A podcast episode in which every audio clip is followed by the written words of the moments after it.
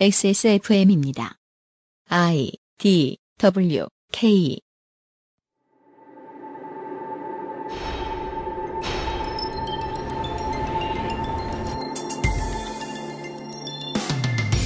해외로 나가는 대한민국의 2017년도 공적 개발원조 예산은 2조 7천억 정도입니다.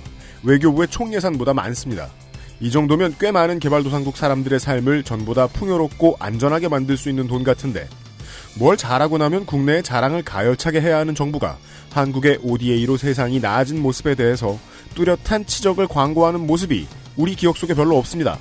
이명박근혜 10년의 외교사를 정리하는 외교 폭망 핸드북 마지막 시간에 그 이유를 알아보겠습니다. 히스테리 사건 파일.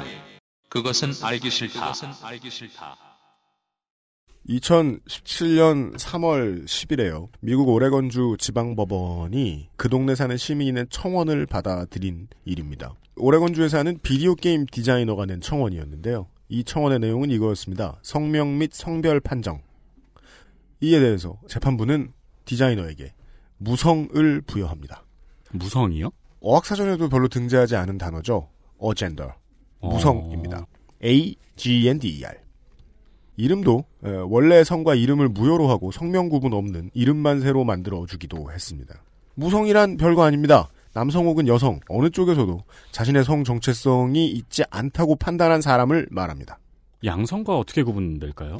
binary 섹스는 양성 모두의 정체성을 가지고 있다고 판단한 것이죠. 어. 네. 쉽게 말해 OOXX입니다. 아. 차이는. 물론 양성 외에도 intersex, 한국말로는 간성 이렇게 부르는 것 같던데 어, 유전적으로 두 개의 특징을 동시에 지닌 그런 사람들에 대해서도 법원은 앞으로 판결을 해줄 것들이 남아 있겠죠. 생물학적 성 그리고 사회적 성의 판단 구분이 일치하지 않는 서로 다른 트랜스젠더가 있죠. 그런 것과도 구별됩니다. 어, 굉장히 신기하네요. 네. 현대의 법이 사람을 있는 그대로 판단해 주었다라는 것이죠.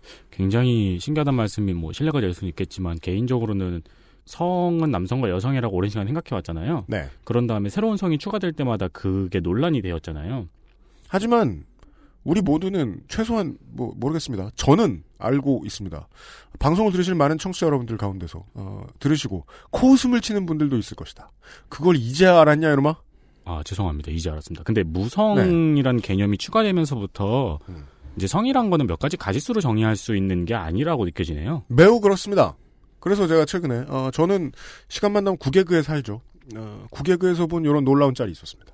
성은 매우 다양하다라는 네. 이제 이야기가 써 있는 티셔츠. 뭐 퀴어 페스티벌 같은 데 입고 다니시고 그러시겠죠? 네. 혹은 뭐 평상시에도 입을 수도 있고 무지개색이 있고 다양한 성들 사람이 처할 수밖에 없는 선택한 것이 아닌 다양한 성들에 대한 것들이 막 이렇게 써져 있는데 그거 파는 온라인 사이트 가보면 남성 여성 골라가지고 사게 돼 있는 아, 그, 그건 좀 문제네요. 아니, 근데 네 에미넴이 나온 영화를 뭐라고 부르시나요? 뭐가요? 에미넴이 나온 영화. 8마일 근데 왜 구개그는 구개그인가요? 구개그는 그래야 제맛이에요.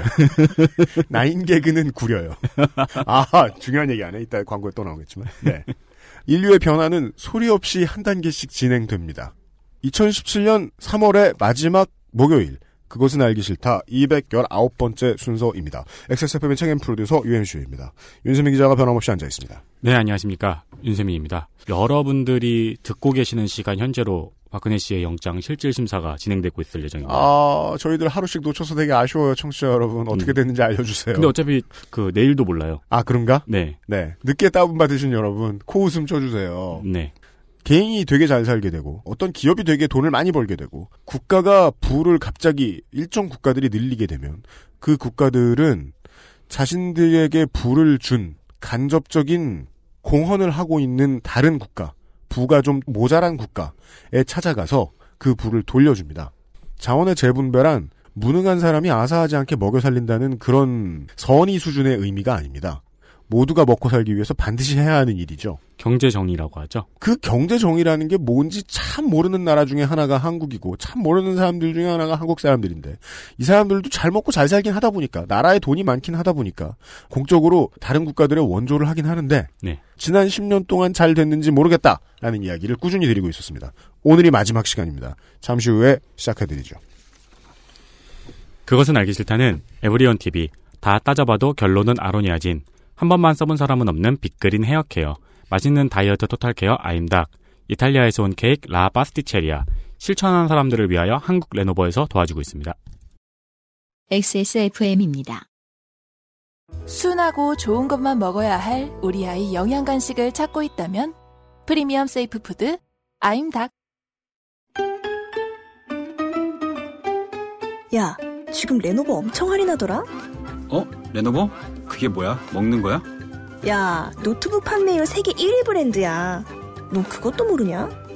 싱크패드가 레노버 제품이잖아. 아, 세계 1위? 야, 잘 됐다. 나 노트북 사야 되는데. 근데 어디서 사야 돼? 레노버 최대 40만 원 할인 혜택을 XS몰에서 확인하세요.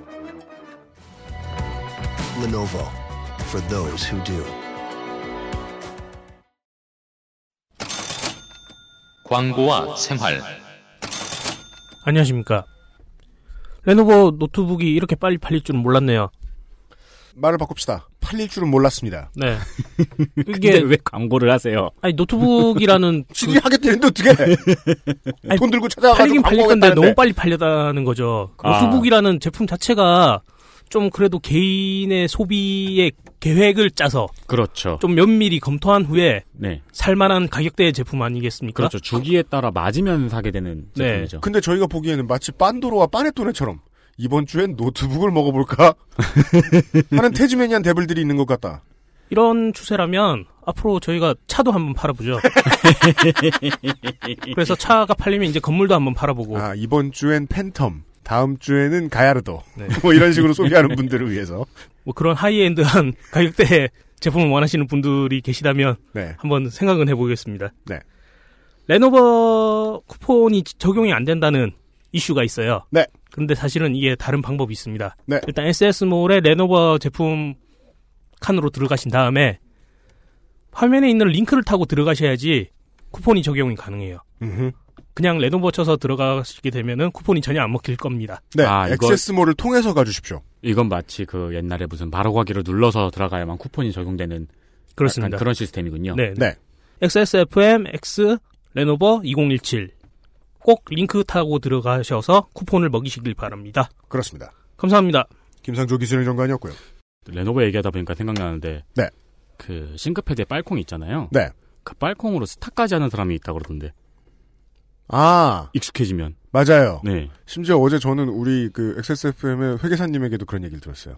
아 진짜요? 한국 IBM 예전에 한국 IBM이었죠. 네. 레노버의 것이 되기 전에 네. 한국 IBM의 그 회계를 담당해 주시던 분들한테는 다 싱크패드가 있었는데 네. 그분들은 계속 그것만 써가지고 결국 빨콩으로 모든 걸 할 수 있게 된다. 와. 근데 생각해 보면 할 수만 있죠. 그러면 FPS에서 무적이에요. 아 그러네요. 아할 수만 있다면. 그러네요. 네. 와 그리고 빨콩으로 스타하면은 한 손으로도 플레이 하겠어요. 네.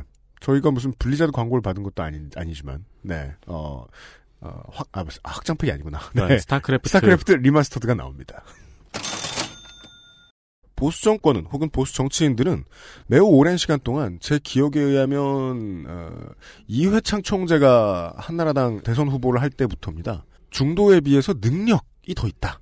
라는 방식의 광고를 늘 선호해 왔습니다. 네. 그리고 그 능력 있는 사람들에서 사람들한테서 정치 배운 사람들은 지금 이명박당 바른정당 가 있죠. 네. 그래서 그 사람들 이번에 그 대선 후보 결정 났습니다마는 토론회의 퀄리티가 가장 높았다고 지금까지는 평가를 받고 있죠. 네 개 정당, 다섯 개 정당 가운데서 기사 제목이 되게 재밌죠. 의외로 고퀄로 진행되고 있다. 슬퍼요. 왜요? 언론사 기자들이 그러면 안 돼요. 이미 다 알고 있었으면서 음. 알았어야 했는데 몰랐으면은 저 병치부 기자들이 좀 멍청했다, 책임 방기했다라고 볼 수밖에 없어요. 그럼 보수 정권은 왜 이렇게 무능했나?라고 생각해 보면 정치에 유능한 사람들이 있었고요. 네. 자기 이익을 취하는데 유능한 사람들이 있습니다. 그 사람들이 달려들어서 뭉쳐서 정당을 만들면 후자가 보통 주도하게 되어 있습니다. 그러면 무능한 정권이 나옵니다. 열정의 차이죠. 그래요. 맞아요. 무능한 정권은 현상 유지만 해줘도 사실 사람들의 삶이 그렇게까지 많이 나빠지진 않습니다. 음. 여기서 현상 유지라는 것은 마치 다리나 철골 구조물 같은 것들이 무너지지 않도록 제때제때 보강 공사를 해준다거나 면세할 수 있는 금융 상품들에 매기는 세금 이런 것들을 외국의 국제 경제 상태를 보고 좀 맞춰준다거나 이런 간단간단한 일들을 이야기합니다. 중앙 정부가 무능하면 이미 돈이 많이 들어가기로 되어 있는 사업들이 망가집니다. 자기 욕심을 채우는데 유능한 사람과 음. 정치에 유능한 사람과 음. 업무에 유능한 사람이 다르다는 것. 그리하여 지난 여섯 해 동안 저희들은 간간히 국방부의 돈이 얼마나 쉽게 새어나가는가를 이야기를 했고요. 네. 예. 최근에는 외교부의 돈이 혹은 공적 개발 원조 자금이 얼마나 쉽게 새어나가는가에 대한 이야기들을 해드리고 있었습니다. 이 돈이 매력 있는 건 크기가 참 큰, 그러니까 액수가 참 많은 돈이 한꺼번에 들어가기 때문이기도 하지만 여러분들 기억해 보시고 저도 제 서버를 보아왔기 때문에 압니다. 국방부 이야기와 외교부 이야기는 뉴스 사이트에서 다루어도 인기가 없습니다. 음. 재미가 없기 때문입니다. 네. 여론이 재미없어 하는데 돈까지 커요. 무능한 정부에서는 그걸 떼어먹을 사람들이 엄청 많이 줄을 서 있습니다. 그렇습니다. 네. 이 이야기들의 마지막 시간입니다. 사무엘 성님이 몇 주 동안 또 수고해 주셨습니다. 결과물을 들려주시겠습니다. 그 이번 시리즈를 취재를 하면서 국제 전화를 좀 많이 했었는데요. 네. 근데 이 현지 시간 맞춰가지고는 전화를 해야 되잖아요. 국제 전화는 기본적으로. 그렇죠. 근데 그렇게 시간 맞춰갖고 전화하는 것보다 이 사람들 거짓말을 하는 것들을 갖다가 분리해내고 음. 그걸 배제해가면서 사건 실체를 다시 정리를 하는 게 제일 힘들더라고요. 그렇죠. 안 그래도 비싼 국제 전화를 하고 있는데 거... 국제 전화를 통해서 거짓말을 들어야 된다. 그러니까요. 그러니까 한 40명 정도에게 전화를 했는데 다 거짓말이에요? 아니 그 미얀마와 그 네팔에 관련된 분들 중에서 두 분이 인터폴 적색 수배자였고요. 네. 어떻게 하면 그런 분과 전화 통화를 할 수 있는 건가요? 하고 보니까는 알게 된 거예요, 이게. 그게 이렇게 많은 사람들이 국제 전화를 하다 보면은 인터폴 적색 수배자를 만날 수 있는 건가요? 모르겠어요. 아무튼 그 경력 사기 쳐가지고 국회의원실에 들어갔다가 쫓겨난 다음에 미얀마에서 일을 벌이다가 거기서 다시 또 쫓겨난 분이 또 있었고요. 아하. 그럼 제임스 본드랑 싸워야 되는 분 아니에요? 뭐 그렇죠. 도대체 누가 무슨 얘기들을 하는지를 벽에다 붙여놓고는 정리들을 좀 해왔어야 됐어요. 네. 혼자서 거의 닥터하우스 찍은 셈이죠. Everybody lies. 네, 그렇죠. 그런 거짓말들 속에서 뭔 일이 벌어졌는지를 갖다 좀 정리를 해보려고 하다 보니 조금 실수들이 있었습니다, 사실. 첫 번째가 국무조정실에서 관리하는 사이트들 중에 ODA 통계 조회 시스템이라는 데가 있거든요. 음. 한국이 어느 나라에 얼마만큼의 개발 원조를 어떻게 했다는 것들을 보여주는 페이지인데 음. 여기 네팔 들어가 보면은 세계 평화도시 마스터 플랜 구축 사업이 없습니다. 지난번에 우리가 얘기, 그 다뤘던 음. 그러니까 2011년에 시작해서 2013년에 끝내기로 했던 사업이 지금까지 정리가 안 된 거예요. 사업 자체가 정리가 안 돼 있으니까 아마 출력을 못 해주신 것 같습니다. 이해가 안 되는 게 이런 식으로 정리가 안 돼 있다라고 하면은 사업이 환수 들어간다고 하고 막 그렇게 난리 나는 걸로 알고 있거든요. 우리가 뭐 민원인이 이거를 공개해라라고 요구를 했는데 공개를 그동안 안 했던 이유를 지금 사무엘 성님이 알아오신 거예요. 금속 그쪽 담당자가 이제 뭐 비- 저 조용히 얘기를 해- 우리한테 귓속말을 해줬는데 네. 자료가 없다. 금속활자 개발 중이다라고 말하는 건 네. 내놓기 싫다는 거잖아요. 우리 지난주에 지난번에 얘기했으니까. 네. 근데 그게 아니라 솔직히 얘기했는데 자료가 없다는 거야. 그러면 더더욱이 말이 안 되는 게 돈이 그렇게 많이 들어간 사업인데 자료가 없대.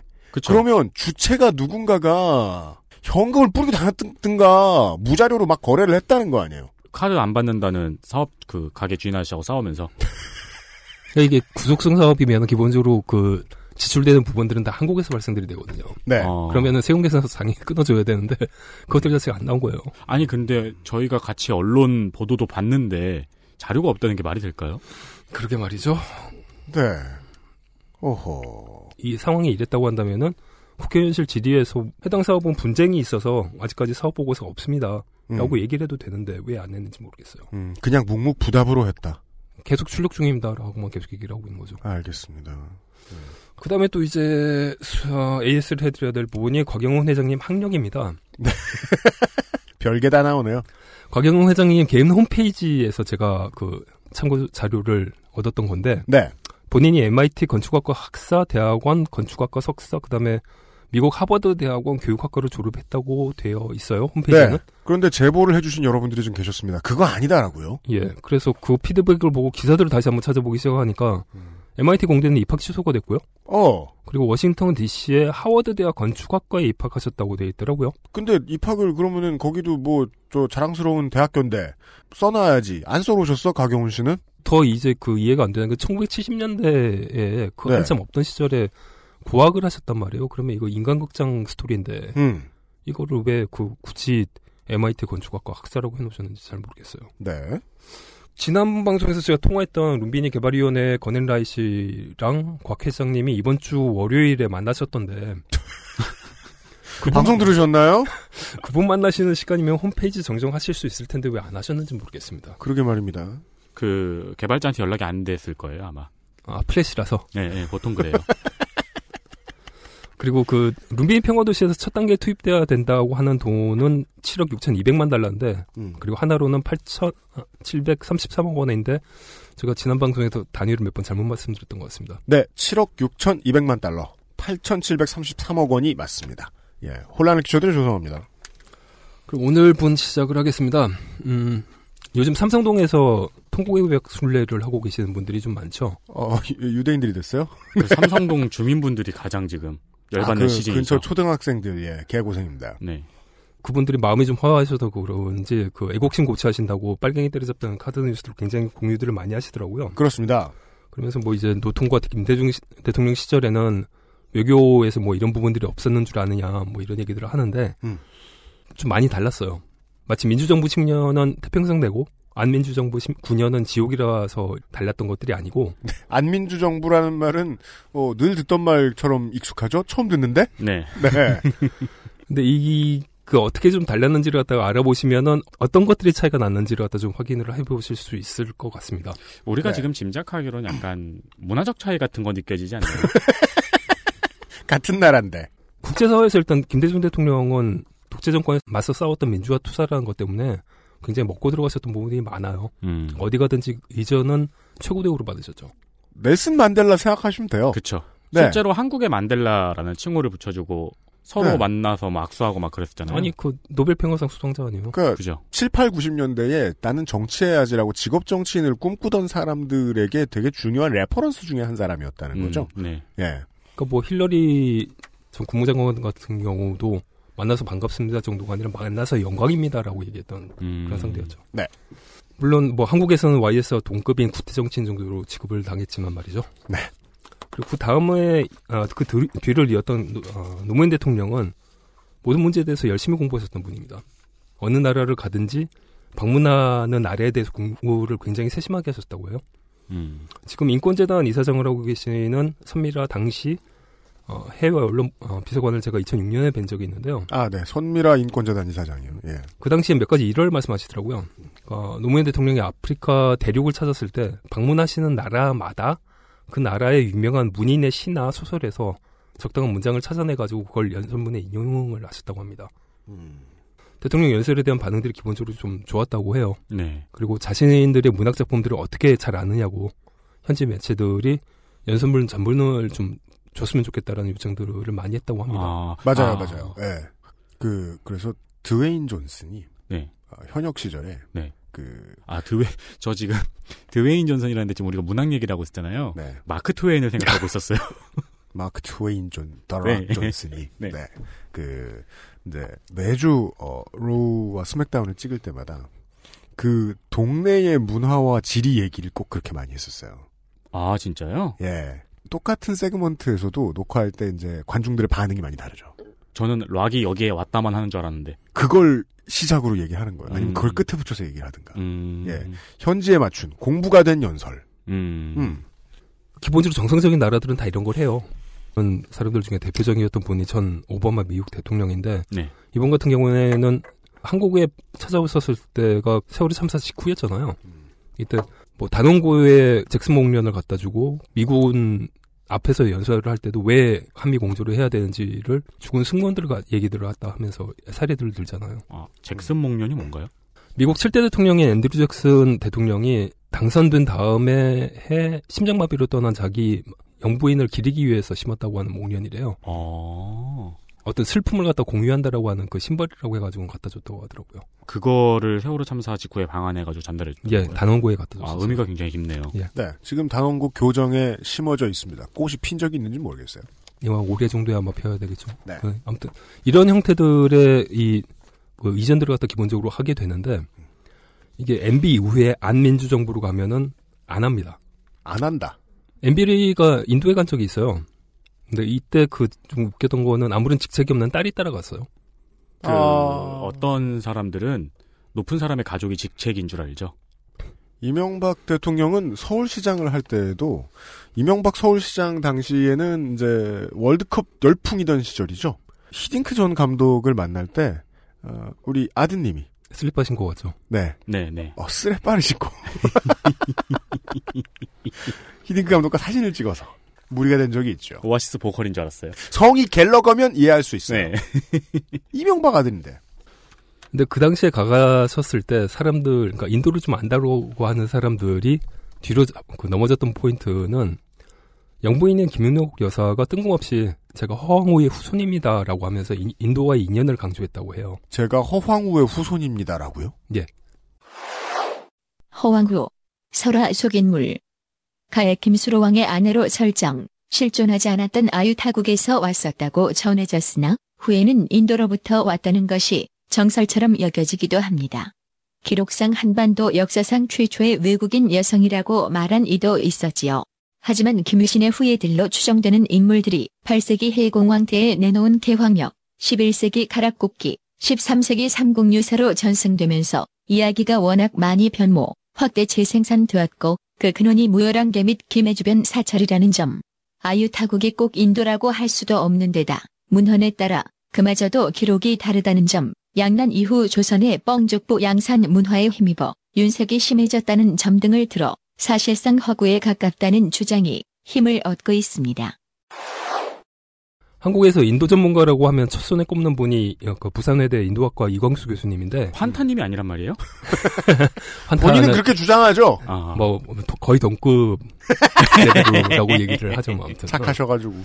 그분이 반복해서 이 얘기를 하기 싫으셔가지고 책을 한 거 썼어요. 책이란 여러 번 말하기 싫을 때 쓰는 거죠. 인도에서 온 허황우 그 만들어진 신화라는 이, 어, 제목의 책인데 아하. 이건 제가 요약해드리면은 뭐 간단합니다. 신라 후대 때 김해김 씨들이 몰락을 해요. 이 몰락하는 자신들의 처지들을 비관해서가 아니고 이제 좀 선조들을 드높이면 음. 옛날은 기본적으로 뭐 누구의 자손이라고 하는 것 자체가 굉장히 큰 의미를 가졌잖아요. 그렇죠. 그런 것들을 위해서 만들어낸 허구의 인물이 허황옥이라고 합니다. 어허. 그리고 천년의 시간이 흐르면서 이 이야기, 이 이야기들에 계속 이제 살이 더 붙었다는 거예요. 음. 근데 제가 그래가지고 이걸 검색을 해봤거든요. 근데 아유디에시의 이 허황호 기념 공연도 있고. 그게 이제 또 사- 다른 사연이 있어요. 아 진짜요? 네, 왜냐면은 인도 쪽에서도 이걸 이용한 애들이 있거든요. 원래 거짓말은 잘 되면 수출돼요. 왜냐면은 그 여러 사람들에게 이롭기 때문에. 어, 그래서 우리나라에서도 매년 가서 제사 지내고 그래요. 그 이, 말씀하시는 그 바라나시 근처에 아그 그 인도 겐지스강 근처에 있는 도시가 바라나시라는 도시인데 네.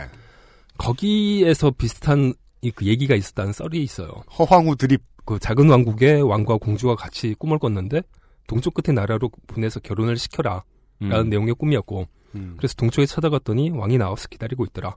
뭐 이런 얘기가 있어요. 근데 설화라는 거는 음. 원래 모든 나라의 이름만 바뀌어서 존재하잖아요. 음. 예를 들어 미운오리 새끼라든가 뭐 사- 선녀와 나무꾼 같은 것도 음. 거의 아시아 전역에 있는 설화잖아요. 음. 근데 단순히 그거 하나만 가지고 연관성을 억지로 주장을 한 건가요? 그 이 양반들이 하는 이유가 뭐냐면 그 이 이걸 그 실제 역사라고 얘기를 하는 사람들이 누구냐면 지금 인도 여당인 BJP라고 부르는 인도 인민당이 이걸 하고 있어요. 네.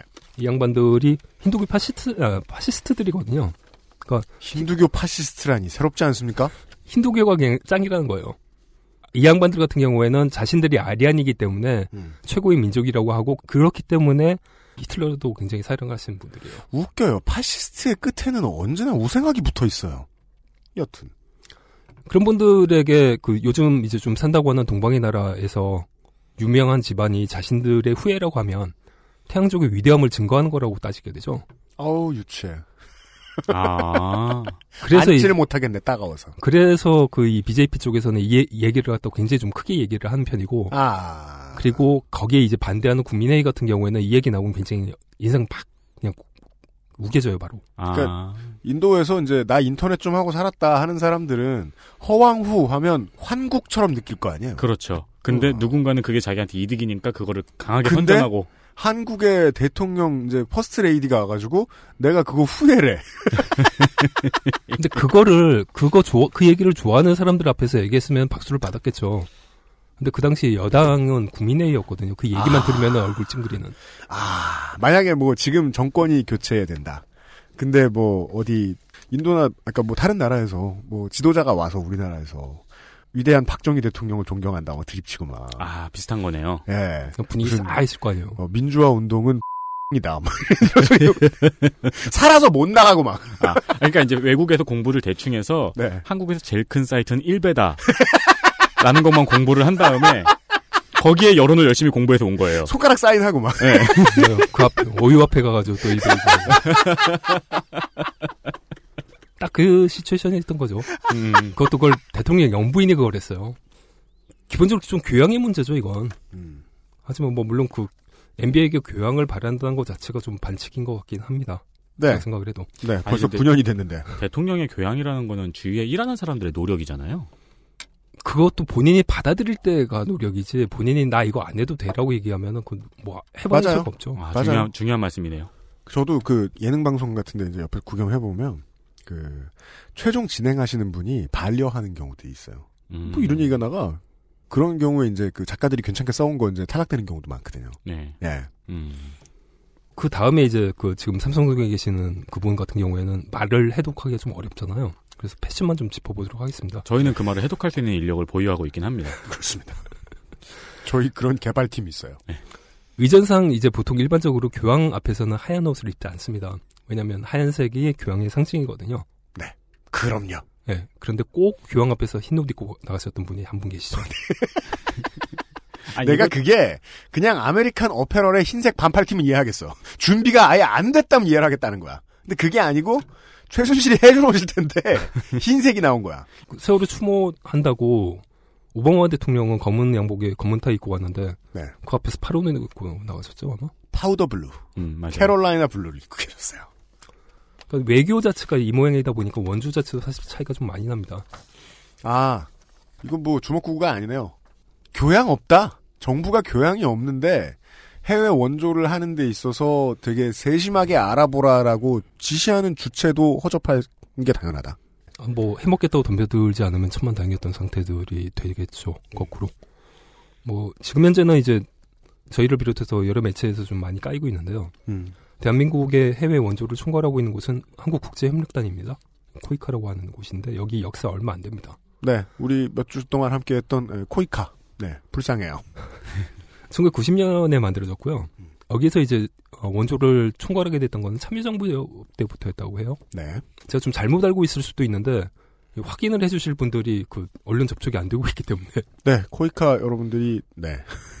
아 그리고 또 코이카의 사정을 이해합니다. 지금 그 이사장이죠. 거기 대- 거기 두목은 이사장 선에서 지금 무슨 뭐 뭐 뭐 뭐 언론 접촉하면은 뭐 예, 언론 등 접촉한 아니 무슨 내부 고발자도 아니고 언론에 인터뷰한 사람도 꺼내다가 인민 재판하겠다 이러고 앉았는데 그게 말이 되는 건가요? 그게- 말은 했어요. 일단 이사장이 이사장이 그런 식으로 언론 아, 그 얘기를 했다라고 하고 그게 언론 보도로 또 나왔어요. 그게 내릴 수 있는 지시인가요? 모르겠어요. 근데 겉에 드러내놓고 떠들잖아요.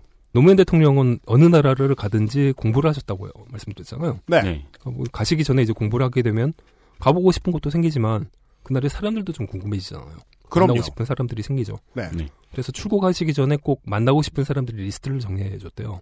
음흠. 근데 이게 그 어디 유명한 시인이거나 아니면은 뭐 무슨 그, 그 적정 기술을 개발하고 있는 분이거나 뭐 이런 형태들이 돼가지고는 음. 공무 라인에서는 안 계시는 분들인 거예요. 아. 하긴 대통령이 그 나라의 문화를 먼저 연구 공부를 해보고 누굴 만나고 싶다고 했는데 차관이나 장관을 만나고 싶다고는 안 할 거 아니에요. 그렇죠. 뭐 작가라든가 무형문화재라든가 이런 분을 만나고 싶었고 사회활동가라든가. 그렇죠. 어, 그런 분들은 이제 공무 라인이 없으니까 외교통상부 이 밑에 있는 대사관에서는 아무리 뛰어다녀도 잘 접촉이 안 되는 거죠. 그러다 보니까는 음. 거의 그 이 약속 어렌지를 못 하는데 코이카는 어떻게 하더라는 거예요. 음, 현지인하고 친화력이 좋아서 그런 거 아닐까요? 아니 그 코이카 활동가들이 기본적으로 2년 2년 정도씩은 가가지고 거기서 현지어를 갖다 쓰면서 현지에 굉장히 깊숙이 들어가거든요. 네.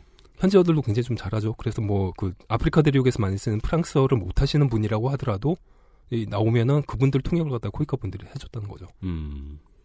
그렇게 이제 아프리카와 아시아 대륙을 돌아다닌 다음에 해외 원조는 현재 상황을 가장 잘하는 조직이 해야 되는 거 아니냐며 코이카가 이거 좀 해보는 게 낫지 않겠느냐고 음, 원조를 맡기셨다는 거예요. 음, 노무현 대통령이 예. 그러니까는 뭐, 그 당시에는 외교통상부였죠. 외교통상부에서 뭐라고 한마디를 할 만한데, 근데 실제로 자기네들이 대통령이 원한 걸 잘 못한 다음에 얘기였으니까는 네. 아무 소리 못하고는 예, 그랬다고 해요. 아, 그 다음부터 이제 해외 원조와 관련된 일들의 실무는 코이카가 맡기 시작했다. 외교 아. 대신에. EDCF라고 해가지고는 그 유상 원조 같은 경우에는 수출입은행이 맡고 무상 원조 같은 경우에는 코이카에서 맡기로 했다. 뭐 그렇게 얘기를 들었어요. 그렇군요. 근데 코이카는 이게 좀 약점이 있는 게 어, 외교부 밑에 있는 위탁 집행형 준정부기관이에요. 그러니까 위탁 집행형 준정부기관. 정부기관이 아니에요. 그러다 보니까는 부처들끼리의 이해관계가 엮이면은 주도적으로 어떻게 해결을 하지 못합니다. 이쪽의 두목은 장관급이 아니니까. 그것도 있고 사이즈도 기본적으로 좀 자, 아, 굉장히 좀 다르고요. 음. 조금 작은 가게가 대기업 가가지고 얘기를 할 수가 없는 거 아니에요? 작은 가게가 능력은 있는데. 뭐 그렇죠. 조직 자체의 한계들을 가지고 실, 아, 출발을 했던 게 대한민국의 원조였습니다. 음. 원조가 이런 식으로 출발을 했다라고 하면은 우리만 이런 문제들을 가지고 있느냐? 그거는 아니거든요. 한국에만 있는 문제는 아니다. 그러니까 원조와 관련된 부분들에서 잡음들이 일어나는 게 우리만 나오는 얘기들이 아닌 거예요. 음. 지금 현재 예, 삼성동에서 열심히 그 통곡의 벽 순례를 하고 계시는 분들한테는 원조라는 게 굉장히 고마운 것으로 좀 각인이 되어 계시죠. 존슨탕. 그분들의 뭐 원조 프레임은 하나밖에 없잖아요. 원조를 받던 나라에서 원조를 해주는 나라로. 그러니까 우리가 굉장히 좀 자랑스럽다 뭐 이런 건데. 네. 근데 사실 그 삽질 굉장히 많아요. 네. 물론 공사를 하려면 삽질을 해야 됩니다. 인간사라는 게 사실은 어느 어디 가든지 똑같아서 그 이상한 짓거리 했던 건 굉장히 많아요. 음. 비교적 최근의 사례 하나만 말씀드리면 미국이 했던 겁니다. 이건 클래식 좋아하시는 분들이면은 아마 L, 시, L 시스테마라는 것에 대해서 들어보셨을 것 같습니다. 네, L 유명하죠. 시스테마. 예, 그러니까 더 시스템이라는 스페인어죠. 정식 명칭은 베네수엘라 국립 청년 및 유소년 오케스트라 시스템 육성 재단이에요. 와. 1975년에 베네수엘라의 경제학자 호세 안토니오 아브레우가 만든 조직입니다. 음악가도 아니고 경제학자가 만든 거예요? 어느 지역에 뭐 어떤 그 아이가 음악적 재능이 있다라고 한다면 그 아이를 자원이 가장 근접한 곳에 보냅니다. 베네수엘라 전역에 102개의 청년 오케스트라가 있고요. 음. 55개의 유소년 오케스트라가 있대요. 음. 그리고 악기는 또 어디서 안 쓰는 걸 하나 구해오는 거예요. 음. 가난한 베네수엘라가 없는 자원을 쥐어짜서 클래식 교육 체제를 최대한 최적화해서 가동을 시킬 수가 있는 거죠. 신기하네요. 이 L 시스테마 처음 생길 때 나온 일화 같은 거 옛날에 읽은 적이 있는데 음. 빈민가 아이들한테 가가지고 악기를 나눠주고 이거를 니네가 팔지 않고 음. 내일 다시 이곳으로 들고 오면은 음. 음악을 가르쳐주겠다 했는데 아이들의 70%가 악기를 다시 들고 왔다. 뭐 그렇게 시작됐다는 그런 일화들을 읽은 적이 있어요. 오호. 네. 음. 그렇게 해서 실제로 범죄율도 굉장히 낮아지고 음. 그 베네수엘라에서는 이제 교도소에 있는 아이들 교화 프로그램도 사용이 되고 예. 음. 굉장히 전 세계 모험이 되고 있는 시스템이라고 아, 누누이. 상, 네, 상징적인 원조 사업이네요. 네. 음. 아, 그 자체 빈곤 탈출 프로그램이죠. 없는 거 가지고 만드는 음. 것들 중에서. 근데 이제 뭐 가장 유, 명하신 분은 아무래도 구스타브 누다메르이 제일 유명하죠. 네. 어, 근데 2013년에 암으로 세상을 뜬 베네수엘라의 대통령 우고 차베스는 이 프로그램을 다른 나라로 수출합니다. 아, 차베스가 근데 이 프로그램을 꼬운 눈으로 바라보게 되는 게 미국이었죠. 왜냐면 우고 차베스는 미국이랑 사이가 안 좋았거든요. 네. 아 근데 이 시스템이 워낙 세계적으로 호평을 받으니까 호평을 받고 있고 그걸 다른 나라에 그 자기네 이제 앞마당인 중남미에서 이걸 갖다 그 뿌린다라고 한다는 것은 미국의 영향력이 줄어든다는 얘기가 되는 음. 거죠 걔네들한테는 음. 어, 무엇보다 이제 또 백인들끼리 즐기는 고급 예술에 남미의 그 반미주의자가 낑기는 그런 꼴이 되니까 그건 좀 짜증이 많이 난 거죠. 그래서 물량의 천조국답게 클래식 악기를 중남미에 퍼줍니다. 아, 네. 네. 그런데 선생님도 없고 악보도 없는 상태에서 악기만 간 거예요. 음. 저개발 국가의 문제는 아무것도 없다는 거거든요. 뭐만 없다는 게 문제가 아니라. 음. PC를 줘도 전기가 없다는 말씀을 예. 하셨죠. 네. 기름을 줘도 차가 없다. 그 차를 점에- 줘도 기름이 없다. 그 점에 운 좋게도 코이카에서 간 음악 선생님들이 좀 많았대요. 중남미 쪽으로. 음. 그래서 선생님들은 해결이 됐는데 아, 코이카가 해결한, 그, 예. 코이카가 해결하는데 결정적인 역할을 하는 거예요. 어떻게 그 운 좋게 그 당시에 그 코이카로 가는 음악 선생님들이 계셨고 그분들이 이제 선생님들은 해결을 하는데 악보가 없는 거죠. 음. 음. 악보가 없어가지고는 코이카 단원들이 사방팔방으로 뛰어다녔던 게 2010년인가 2011년인가 그랬습니다. 아. 이런 형태들의 그 이상한 원조들이 이것만 있는 게 아니에요. 지금 사무엘 선님이 들려주신 이 사례는 원조에 대한 이해가 부족하거나 원조를 자기들 파워게임에 쓰려고 하는 선진국. 네. 들이 무슨 삽질을 하는가에 대한 사례였는데 코이카가 껴드니까 지금 먹칠됐죠. 다 해결돼 버렸네요. 음, 그러네요. 네, 이건 안 좋은 예로 얘기하려고 한 거예요. West Wing 시즌 4의 에피소드 10인가 18인가에 그 이 원조 법안 얘기가 나오는데 거기서 그 자신의 종교적 신념을 어떻게 해서든지 좀 관철시키려고 하는 공화당 의원 얘기가 나오기도 하잖아요. 음. 좀 현재 사정과는 상관없이 결정권자께서 보기에 좋았더라라는 형태들의 사업들은 어느 나라든 한 번씩은 합니다. 음, 네. 그럼 이제 보내는 쪽만 이런 문제가 있느냐 하면은 그건 아니거든요. 원조를 받는 나라들은 기본적으로 저개발 국가들이고요. 음. 저개발 국가들은 대체로 부정부패가 심한 나라들입니다. 그렇죠. 일단 돈이라고 하면은 달라붙는 사람들이 원조 자금이라고 냅두지는 않거든요. 네. 얼마 전에 그 감비아에서 쫓겨났던 야미야 자메 대통령 같은 경우에는 음. 차관을 다른 나라에서 빌리고 그 돈은 자기 계좌에 집어넣고 채무는 자기 정부에게 떠넘기고는 도망갔어요. 그럼에도 불구하고 이 분야에서 그 독보적이라서 비교가 불가능하신 분이 한 분 계세요. 네. 원조 자금 털어먹기에서는 뭐 압도적인 분. 랄루 프라사드 야다브라는 인도 분이에요. 이분 그 인도에서 가장 가난한 주인 비하르 주의 주지사였던 분입니다. 비하르주의 랄루 프라사드 야다브 주지사. 였습니다. 지금은 이제 정계 은퇴하시고는 잘, 잘 살고 계세요. 음. 지난 시간에 그 부처님 얘기 잠깐 했었잖아요. 부처님께서 깨달음을 얻으신 곳이 비하르주의 보드가야라는 곳이거든요. 이곳을 이제 개발하기 위해서 일본이 돈을 굉장히 많이 뿌립니다. 옛날부터. 워낙에 외진 곳이어가지고 델리에서부터 좀 접근성을 높이자라고 해가지고 고속도로 만드는 차원을 주거든요. 아, 델리까지 가는. 예. 근데 제가 2006년 4월에 이 도로를 한번 쓴 적이 있었는데 거대한 빨래판을 도로라고 만들어놨더라고요. 까맣자. 고속도로를 만들자고 펀드를 제공했으면 돈을 재야 될 것은 사람, 철근, 아스팔트예요. 그 중에 뭔가가 잘못된 거예요. 아, 그 포장도로라고 돼 있는데 이 비포장보다 허리가 더 아팠어요. 아, 이게 자갈과 조개로. 그 마을의 거대 빨래판 위에서 주행하신 건 아니고요. 그건 아니고요. 마을 사람들이 단오는 날마다 모여서 빨래를 하는. 빨래를 하기에는 이- 그 요철이 좀 커요. 음, 이게 뭐냐면 그 도로를 만들려고 그러면 길을 먼저 닦아야 되잖아요. 네. 길을 다지고 그다음에 콘크리트를 거기다 붓고 그게 다 마른 다음에 아스콘을 부은 다음에 다지는 거잖아요. 롤을 밀어가지고는. 네. 근데 다 안 하고 그냥 아스콘을 갖다 붓고 롤을 민 거예요. 맨 땅이에요. 예. 저 그런 자전거 도로 몇 번 달려봤어요. 어, 손목하고 엉덩이가 남아나질 않아요. 맞아요. 도로를 그런 식으로 만들어 놓으니까는 뭐 일본에서 도- 줬던 돈이 약 한 800억 정도가 된다고 하는데 그 돈의 90%를 챙기셨다고 얘기들을 합니다. 음. 아, 일본이 이거 하라고 인도에다 800억을 줬는데, 한 720억 정도 빼고 80억으로 만들었다. 그렇게 이제 돈을 열심히 벌어가지고 음. 따님 결혼식 때는 식비로만 한국 돈으로 2억을 썼대요. 아주 자유로우신 분이죠. 예. 근데 물론 이러는 분이면 부조를 많이 받으시긴 할 텐데. 예. 그 랄루 프라사드 야다브를 검색을 하면은요. 네. 2013년 기사인데 네. 인도 하원 의원 부패 혐의로 유죄 선고 받아 음. 하는 내용이네요. 그러면서 아, 네. 어, 주정부 예산을 빼돌리고 사기 혐의로 유죄 선고를 받았다는 내용의 기사가 아, 뜨네요. 전공이 그쪽인 양반이군요. 네. 음, 그 철도 장관 하실 때는 근데 되게 잘하셨대요. 어떤 철- 거를요? 일- 인도 철도 장관 시절에 재임 시절에는 철도 장관 제그 잘한 철도 장관 순위로 들어가요. 그니까 이거 하나 잘했다고 지금 우리가 지금 저 버스 색깔 바뀌었다고 이명박 뽑아준 거랑 뭐가 달라. 여튼간에. 제가 겪었던 사례도 있는데 한국의 어떤 교육청에서 스리랑카, 네팔, 부탄에다가 데스크탑 천대를 보낸 적이 있어요. 아, 한국의 어느 교육청이라고 하시는 걸로 봐서 지방 교육부가 아니라 교육청 네, 지방에. 그래서 스리랑카와 네팔과 부탄에 대탑 천 대를 보냈다. 근데 이거를 뭐 하려고 하면은 누군가가 실제로 가가지고 중계들을 좀 해줘야 되거든요. 네. 이걸 해주신 분이 그 영어가 굉장히 좀 잘하시는 음. 어, 환속하신 비군이에요. 아, 지금 이제 결혼 아, 영국 분이랑 결혼하셨고 영국에 살고 계신 분인데 네. 이분이 그 티베트 불교 법왕님이랑 관계가 굉장히 좀 좋아요. 달라이라마만 그 법왕으로 계시는 게 아니거든요. 네.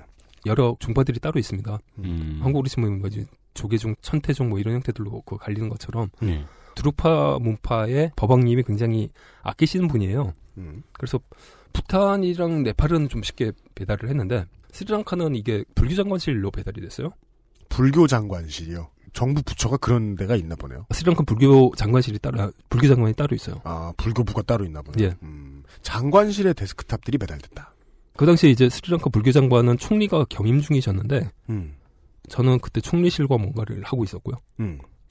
아 보셨겠네요 직접. 예. 총리 아들, 배달된 데스크탑들을. 총리 아들내미가 그 데스크탑 앞에서 얼쩡거리는 걸 비디오로 찍더라고요. 음.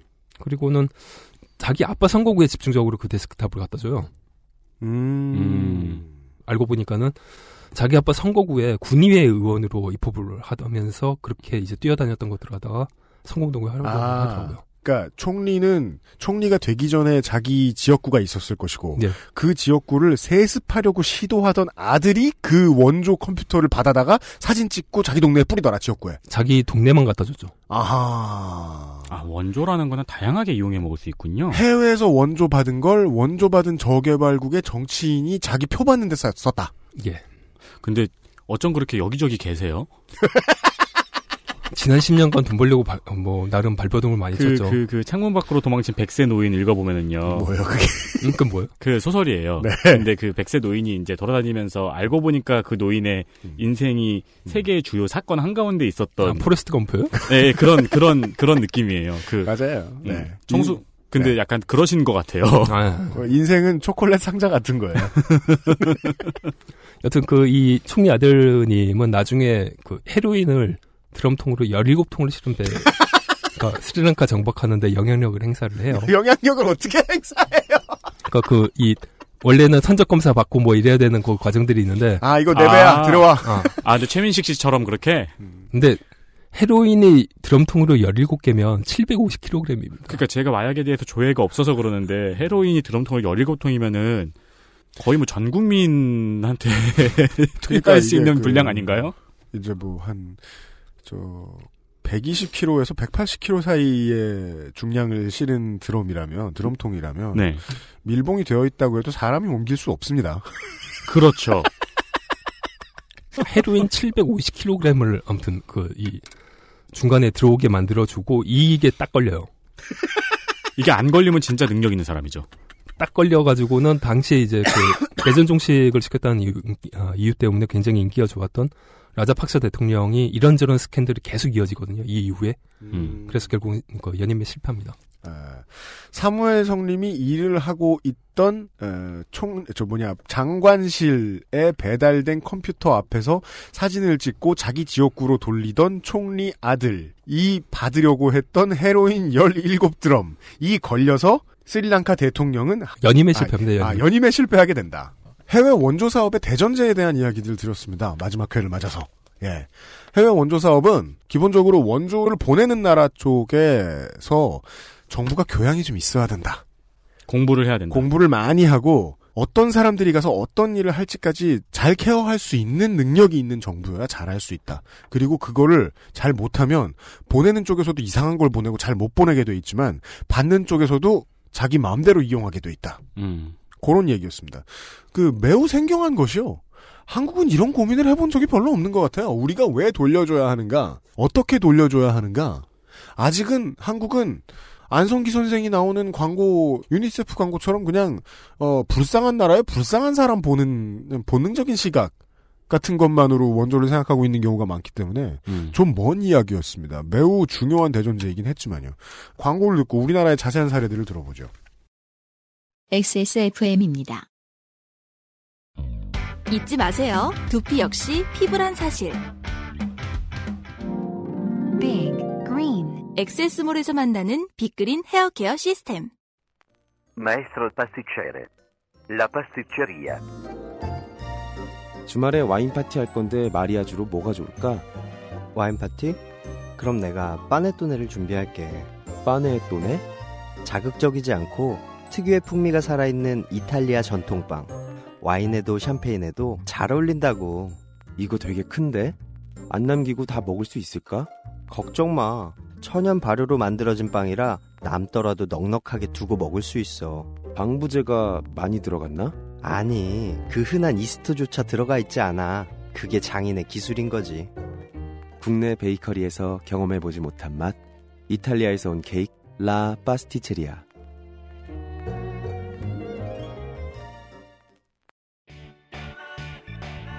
언제까지나 마지막 선택. 아로니아 진. 네. 새로 나온 거대한 아로니아진 병은 끝에 계량컵이 달려 있습니다. 그거 그냥 드시고 멀쩡하다고 하시는 분들을 저는 여전히 이해할 수 없습니다. 저는 3분의 1잔이면 충분합니다. 액세스몰에서 확인하실 수 있습니다. 컵도 첨가가 돼 있었군요. 컵이 네 special edition 컵도 들어 있어요. 돌아왔습니다. 원조란 쉬운 일이 아니다라는 말씀을 드리기 위해서 시간을 조금 썼습니다. 네. 네. 외교 문제도 같이 예를 들어서 말씀해 주셨고요. 쉬운 일이 아닐 경우에는 무능한 사람들은 그냥 쓸데없는 일을 하는데 예, 그 자리를 써버리곤 합니다. 그 그냥 자랑하거나 나오는 돈을 쓰고 싶어가지고 성의 없이 일을 하면은 민폐죠, 그건. 거기 있는 도둑놈들이 헤쳐먹는다. 네. 혹은 내가 도둑이다. 아. 였습니다. 일단 뭐 그 이런 얘기들을 듣고 나면은 오- 원조를 왜 해줘야 되냐? 라는 얘기가 나올 수밖에 없죠. 네. 주는 쪽도 문제 많고 받는 쪽도 문제가 많은데 음. 왜 이런 원조들을 갖다 해야 되는지에 대한 얘기들을 해주실 만한 분을 찾았는데요. 음. 뭐 이제 정부기관 관계자들 같은 경우는 다들 다 도망가 버리셔서 NGO 대표님밖에는 만나지 못했습니다. 그런데 또 만나시게 또 이제 대표님을 또 만나셨어요. 음. 지금은 그 발전대한 피다라고 조직 이름을 바꾼 ODA 와치의 한재광 대표님입니다. 네. 발전대한 피다의 한재강 대표님 인터뷰에 응해주셔서 감사합니다. 최순실 사태 이후로 우리 사회에서 이렇게 문제가 많은 ODA를 계속 해야 되냐. ODA 전체가 다 부정과 부패, 비리가 들어있는 거 아니냐라는 의견이 있는 것을 알고 있습니다. 근데 제 생각에는 ODA는 계속 해야 된다 생각하고요. 몇 년 전에 그 서아프리카에서 에볼라 바이러스가 발생을 해서 많은 사람이 죽어갈 때 국제사회에서 많이 지원을 했었죠. 우리나라에서도 의사를 파견하고 했었죠. 그, 그 이유는 어, 서아프리카의 에볼라 바이러스로 인한 문제를 해결하지 않으면 그런 문제가 어, 결국에는 한국에도 온다는 것입니다. 마치 그 내몽골 지역에 나무를 많이 심는데 나무를 심지 않으면은 황사가 계속 한국에 영향을 주듯이 즉 전 세계가 이제는 통합되었기 때문에 하나가 되어가기 때문에 질병이나 테러나 그런 빈곤으로 인한 여러 문제들, 환경 문제들을 해결하지 않으면 결국 우리도 어려움을 겪는다는 겁니다. ODA로 도울 필요가 있다는 것입니다. 그리고 이제 어떤 분들은 그 한국의 정치, 그 정치 외교적 목적, 또 경제적 목적, 즉 어, 우리나라가 국제사회에서 더 많은 지지를 정치적인 지지를 얻거나 아니면 한국 기업이 해외에 나가서 더 많은 경제적 이익을 보기 위해서 ODA를 도구로 써야 된다라고 주장하시는 분이 있는데 뭐 전혀 근거 없는 얘기는 아닙니다. 일본이나 미국이나 뭐 이런 나라들도 그렇게 하니까요. 그러나 저는 성숙한 나라가 되기 위해서는 그런 경제적, 정치적 국익에 대해서는 전면에 노골적인 ODA 목표를 내세우는 건 아니라 생각합니다. 생각해 보시면 우리 사회에서 어렵고 곤란에 처해 있는 분들에게 내가 당신을 돕는 이유는 나한테 도움이 되기 때문에 돕겠다라고 하면 얼마나 그 좀 저급합니까? 마치 좀 좋아하는 나라 사람들, 뭐 캐나다니, 뭐 스위스니 이런 사람들 보면요. 아, 뭔지 좀 그 나라 사람들 되게 좋은 것 같고 좋은 이미지를 가지고 있는 부분이 있죠. 그렇듯이 한국이 우리 아시아나 아프리카의 많은 국가들에게 ODA를 통해서 그들의 발전을 위해서 협력한다면 그런 이익이 장기간 우리 아이들이나 청년들이 어, 나중에 미래에 그 나라에 갔을 때, 아, 우리나라를 협력해준 좋은 나라 사람들이라는 그 이미지를 갖고 또 잘 대해주고 하면은 도움을 얻는 것. 그것이 저는 장기적으로 ODA를 통해서 얻을 수 있는 국익이 아닌가 하는 생각이 듭니다. 내몽골에 나무를 심으러 가는 이유. 장기적으로는 우리에게 이익이 되어 돌아올지 모르겠지만 여기서 장기적이라는 건 지금 대통령이 임기 중 말고 나중에 뭐 40년 뒤에 50년 뒤에 뭐 내각제로 바뀌었는지 뭐 왕정으로 회귀했을지 모르겠지만 그때도 우리에게 돌아올 수 있는 어떤 것. 이라면 저급하게 지금 당장 정치적 경제적 국익을 전면에 내세우지 않게 될 것이다. 선심이 아니고 어, 지구라는 프로젝트를 위한 협업이다라는 느낌으로 들렸거든요. 그렇습니다. 네. 이런이 멀 수밖에 없죠. 한국 사람들의 상당수는 아시아의 저개발국 개발도상국 하면은 성매매밖에 생각 안 하니까요. 음. 뭐 보통 한국에서 외국을 국가명을 어, 검색을 해보면 반문화, 예, 반문화가 바로 연결되고 맞아요. 네. 네. 이 대표님의 말씀을 듣고 나니까 우리나라가 외국에 원조해줬다고 자랑하는 여러 컨텐츠들 있잖아요. 음. 굉장히 촌스럽게 느껴지네요.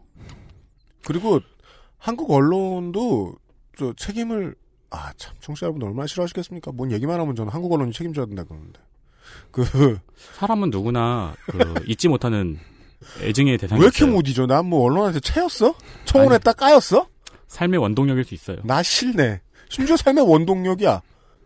그 한국이 다른 곳에 원조한 얘기 어, 한국 언론이 많이 내놓은 거는요. 북한은 왜 퍼주냐밖에 없어요. 음. 우리한테 뭐가 남냐밖에 없어요. 우리한테 뭐가 남냐는 얘기를 계속 국내에서만 하고 있는 나라 사람들은 해외에서 진상이 될 수밖에 없는 것 같아요. 그렇죠. 먼 얘긴 먼 얘기네요. 듣고 있으니까 하나같이 다 맞는 얘긴데. 네. 감사합니다. 아무튼. 음, 근데 바로 이제 그 경제적으로 이득이 되는 것들도 있거든요. 네. 그러니까 원조로 들어가서 바로 이득이 되는 것들 같은 경우는 제가 좀 보론으로 말씀을 드리겠습니다. 어, 포스코가 어마어마한 투자를 인도 오리사주에 하겠다고 덤벼들었다가 네. 삽도 못 쓰고 철수했어요. 아이고 왜요? 그 현지 상황과 관련된 부분들을 제대로 이제 인- 아, 생각하지 못했던 거죠. 음. 그러니까 의사결정과 관련된 부분들이 굉장히 좀 이제 복잡한 얘기들이 있는데 음. 중앙정부의 오케이만 받으면 되는 거라고 생각하고는 밀고 들어갔다가 그 지역의 이장들한테 쫓겨났어요.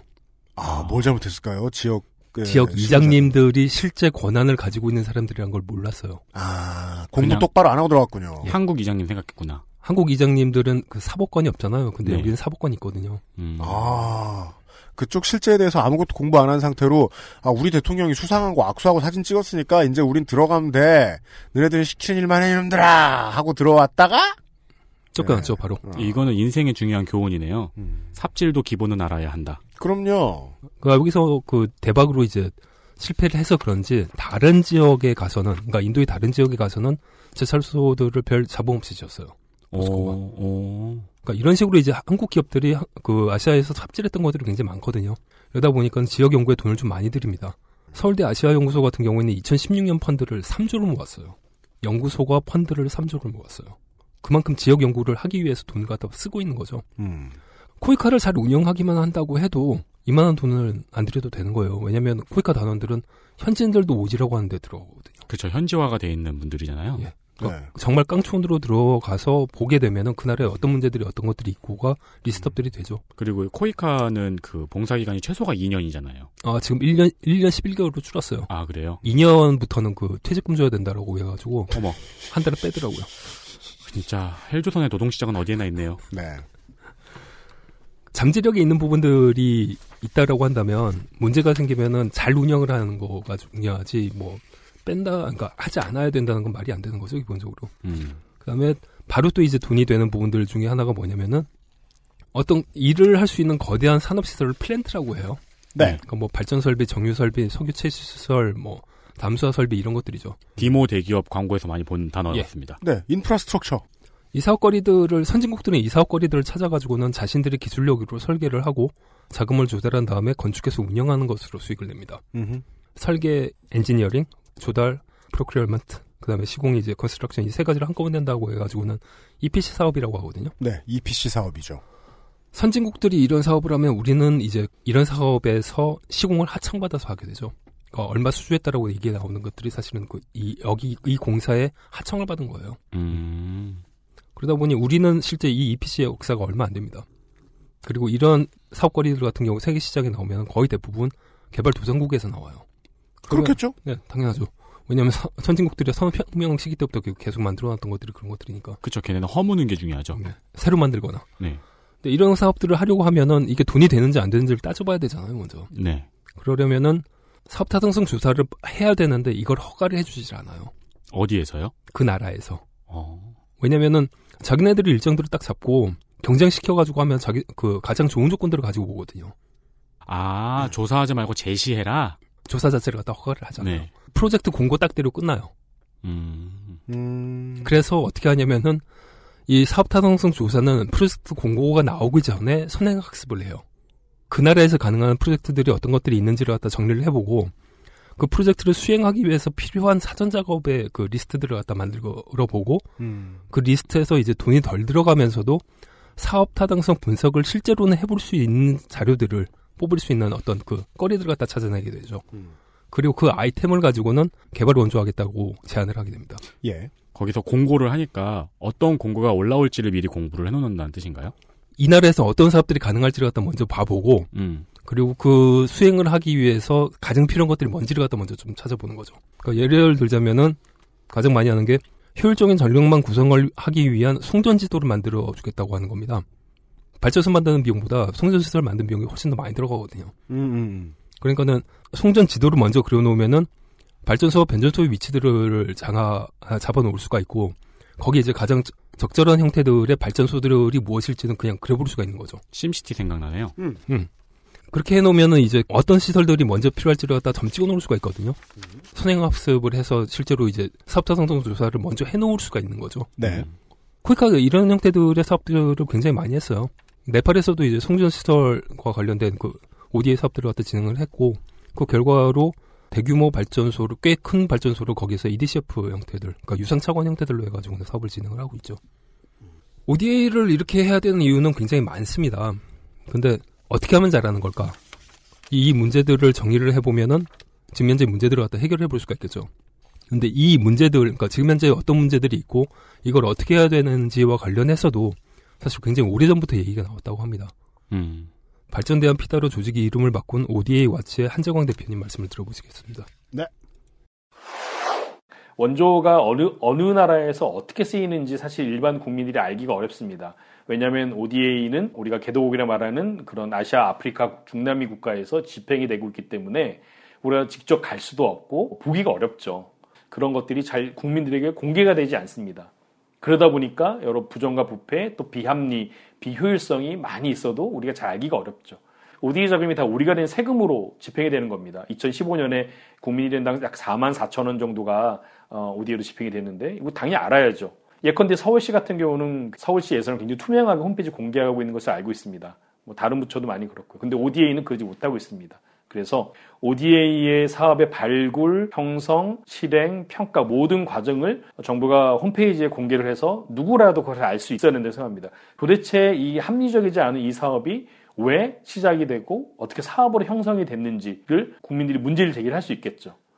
어, 여러분 왜 한국이 ODA를 해야 된다고 생각하십니까? 아직 한국 사회에서 우리가 왜 개발도상국에 ODA를 줘야 되는지에 대한 충분한 토론이 안 됐다고 생각합니다. 즉 한국 ODA의 철학이 무엇인지 그러면 이념이 무엇인지 이런 거 잘 정립이 안 돼 있습니다. 2010년도에 국제개발협 기본법을 만들었는데요. 기본법의 3조에 보면 기본 정신 좋은 얘기가 다 있습니다.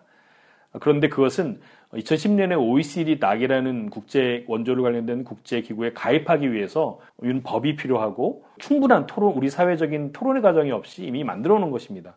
지금은 더 늦지 않게 우리가 왜 ODA를 하는지, 한국의 ODA는 어떤 특성이 있어야 되는지, 어떤 철학적 기반이 되는지, 무엇을 지향해야 되는지 대사회적인 토론과 합의의 과정이 있어야 된다고 생각합니다. 그렇게 되면은 최순실 사태 같은 이런 것이 다시 일어나지 않고 일어난다 하더라도 우리가 금방 확인해서 우리가 예, 원조를 바라보는 시각들의 자체도 좀 문제들이 있어요. 서아프리카 에볼라가 발병했던 그 즈음을 한번 좀 돌아가 보자고요. 네. 어, 전염병은 기본적으로 전 세계적으로 확산되기 전에 그 한 군데에서 발생을 했었을 때 막는 게 가장 효과적입니다. 네. 그렇죠. 중요한 얘기죠. 음. 그리고 코이카는 굉장히 많은 나라의 의료 지원 사업들을 해왔어요. 음. 그리고 한국 출신의 의사들이 국경 없는 의사회를 비롯해서 여러 다양한 의료 구호 단체 활동들을 가지고 계신 분들이 많습니다. 음. 그러니까 이분들이 사실은 그 현지에 더- 바로 들어가 가지고는 이 의료 활동들을 한다는 것 자체는 방제 사업을 벌이는 소방관들의 역할과 비슷한 것들이죠. 음. 음. 그렇다고 한다면 사실 보내는 것 자체는 기본적으로 굉장히 다양한, 아, 그러니까 당연한 거고, 네. 그 다음에 후속 작업들을 어떻게 할 것인가와 관련해서 어떤 논의들을 갖다 했었어야지 맞는데, 네. 한국에서 벌어졌던 논쟁은 이 양반들을 왜 보내냐부터 시작을 했었어요. 이 사람들을 왜 보내냐? 예. 음. 그러니까 이 그분들을 안 보내는 게 거꾸로 안전하다라고 생각하시던 분들이 상당히 많았던 거예요. 아, 사지에 왜 가냐. 네, 그 사람들이 또 뭐 제대로 하지 못하고 들어오면 또 어떻게 할 어, 거냐. 해결할 병을, 수 있을지 없을지도 모르는데. 병을 또 옮기면 어떻게 할 거냐. 아, 그냥 뭐 옛날 우리 집에서 보던 그런 광경 같네요. 옆집에 싸움 났는데 가 말리지 마라.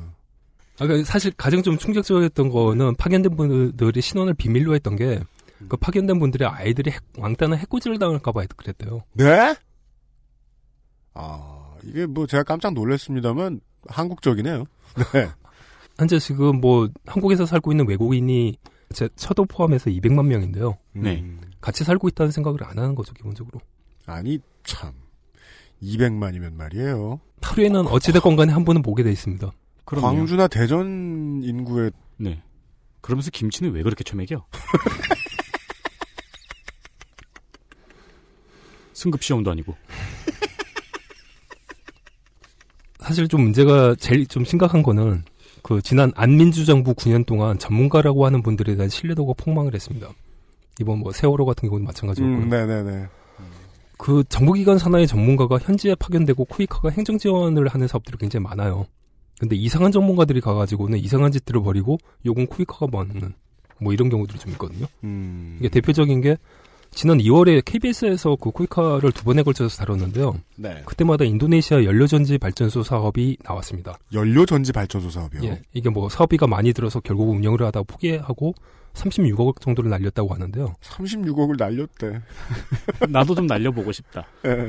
근데 이게 그 녹색성전 한참 팔던 MB 시절에 진행되었던 좀 이상한 사업이에요. 아, 예, 예, 예. 신재생 에너지 업계에 발 을 담그고 있는 사람들은 연료전지 발전을 기본적으로 신재생 에너지라고 끼워주질 않습니다. 아, 그래요? 그건 신재생 에너지라고 볼 수 없대요? 제가 찾아봤는데요. 네. 2015년 이투 뉴스 기사입니다. 네. 위에서 이제 연료전지의 사업이 뭐 쏠림 현상 같은 거를 지적하는 내용이 있고요. 음. 중간에 문제는 이런 연료전지 쏠림 현상이 과연 애초에 RPS 시행 취지에 부합하는지다. 여기서 RPS가 신재생 에너지 음. 예. 이야기하고 있는 것 같아요. 네. 신재생 에너지 그 비중들을 갖다 몇 퍼센트씩 가져가야 된다라고 돼 있었거든요. 네네 그것을 이제 어 신재생 에너지를 몇 프로 가져가야 되는지를 정하는 네 의무 유행 수단인데요. 이 신재성 음, 음. 신재생 보급률 제고는 본래 화석 연료 대체와 온실가스 감축이 주 목적인데 음. 연료 전지의 경우 LNG를 연료로 사용하다 보니 이 두 요건에 해당이 안 된다. 아. 새 연료 전지 프로젝트가 발표될 때마다 친환경 무공해라는 수사를 붙이지만 누구도 이런 사실을 문제 삼지 않는다. 음. 즉이 연료 전지는 어 그 신재생 에너지하고 관련이 없는 음. 발전 시설인데 우리나라에서도 이거를 신재생 에너지로 포장해 가지고 여러 사업을 벌였던 일들이 문제가 된다고 이 기사는 지적하고 있네요. 굉장히 많았죠. 사실 물론 그렇다고 해가지고 연료전지 자체가 문제가 아니, 그러니까 그 아무런 메리트가 없는 사업이냐 그건 그거는 아니에요. 네. 그러니까 이게 그 어, 한국 같이 전력 수요가 좀 많은 나라들 같은 경우에는 전기를 많이 쓸 때하고 그 일반적으로 쓸 때하고 좀 차이들이 있잖아요. 아, 그러니까 여름 같은 때요? 여름 같은 때 이제 피크로 쫙 올라가는 거. 네. 그걸 이제 첨두보화라고 하거든요. 네. 그런 첨두보화용 발전소를 따로 지을 수는 없어요. 음. 이런 거 돌리기는 나쁘지 않아요. 연료전지 자체가. 아, 소규모의 발전소를 지어서 위급 시에 공급을 해주는. 예. 그러니까 왜냐하면 발전소라고 하는 거, 거 하는 것 자체가 껐다 켰다를 갖다가 금방방 할 수 있는 것들이 아니거든요. 음. 근데 이런 거에는 쓸만하지만은 인도네시아는 기본적으로 전기가 모자란 나라란 말이에요. 기저부하 자체가 굉장히 부족한 나라에 비싼 거를 갖다 갖다 주면은 그거 뭐 하자는 얘기냐는 거가 되는 거죠. 음. 냉장고 없는 집에 갖다 준 김치 냉장고. 뭐 전기 없는 집에 갖다 준 김치 냉장고. 도로 없는 네. 나라에 갖다 준 벤틀리. 그러네요. 어우, 어우. 그러니까 이건 계산할 필요도 없이 전문가가 아니어도 그쪽 업계에서 좀 종사해봤던 사람들이라고 하면 이건 말이 안 된다는 걸 바로 알아요. 타당치 못한 사업이다. 근데도 전문가들이 가가지고는 무게 집어넣으면은 자기네들이 이제 쭉 빠져나가고 요건 코이카가 먹죠. 그럴 거면 굳이 멱살 잡혀간 게 아니고 뭔가 그냥 가서 조사하는 사람들 몇 사람의 이득? 최소한 그 윗사람의 이득을 위해서만 봉사한 게 아닌가 하는 의심도 할 수 있게 되네요. 코이카 같은 경우는 행정 지원을 지- 기본적으로 하기 때문에 네. 전문 기술과 관련된 부분들에 대한 지식들은 별로 없어요. 음. 이 양반들이 이 부분들과 관련된 얘기들이 좀 이제 구체적으로 좀 나와야 되는 거죠, 우리들. 아, 이 상황에선 그러니까 연료 전지에 대한 지식까지는 코이카가 가지고 있지 않기 때문에. 아니, 그, 뭐 어떤 사업, 특정한 사업들 같은 경우에는, 건축 같은 경우에도 마찬가지죠. 음. 건설 같은 경우에도 어떤 거를 어떻게 진행을 해야 되는지는 코이카 단원들이 알 수가 없죠. 음. 물론 그 전문가들이 그쪽에도 들어가긴 하지만 그 양반들도 가게 되는 기간이 1년 11개월인 거예요. 음. 현지 적응하다 시간 다 보내는 거죠. 그러니까 이런 문제들 외에도 또 이제 외교부가 가지고 있는 문제들도 좀 있어요. 현지에서 어떤 사건 사고들이 터지고 공간에서 제대로 대응 못 해가지고는 뭐 힘들었다는 분들 굉장히 많잖아요. 요파 씨의 사연 종종 보내십니다. 네.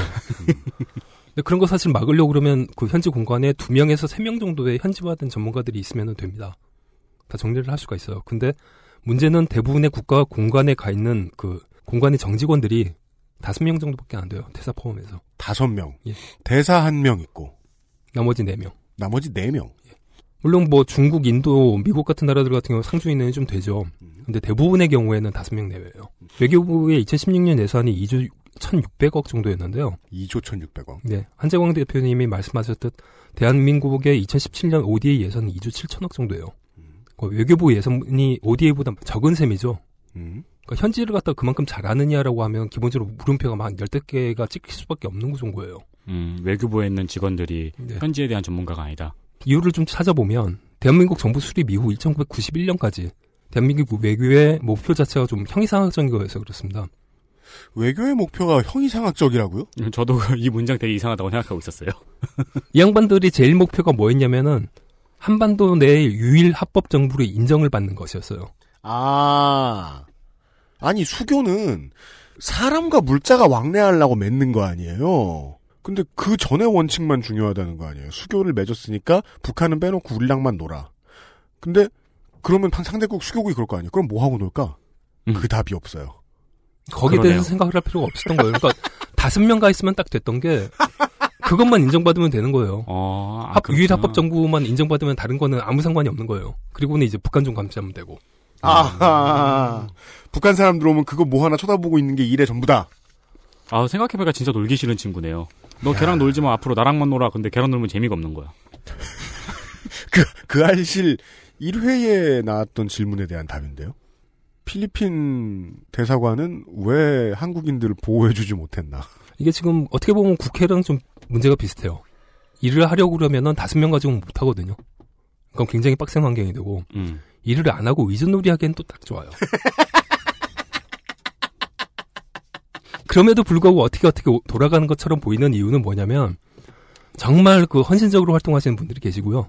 아, 체류하시는 뭐 한 2년 3년 동안에 그 나라 언어들을 갖다 배워가지고는 현지 언론인들과 인터뷰를 할 수 있을 정도로까지 언어 실력들을 갖다 높이시는 분들이 계시고 네.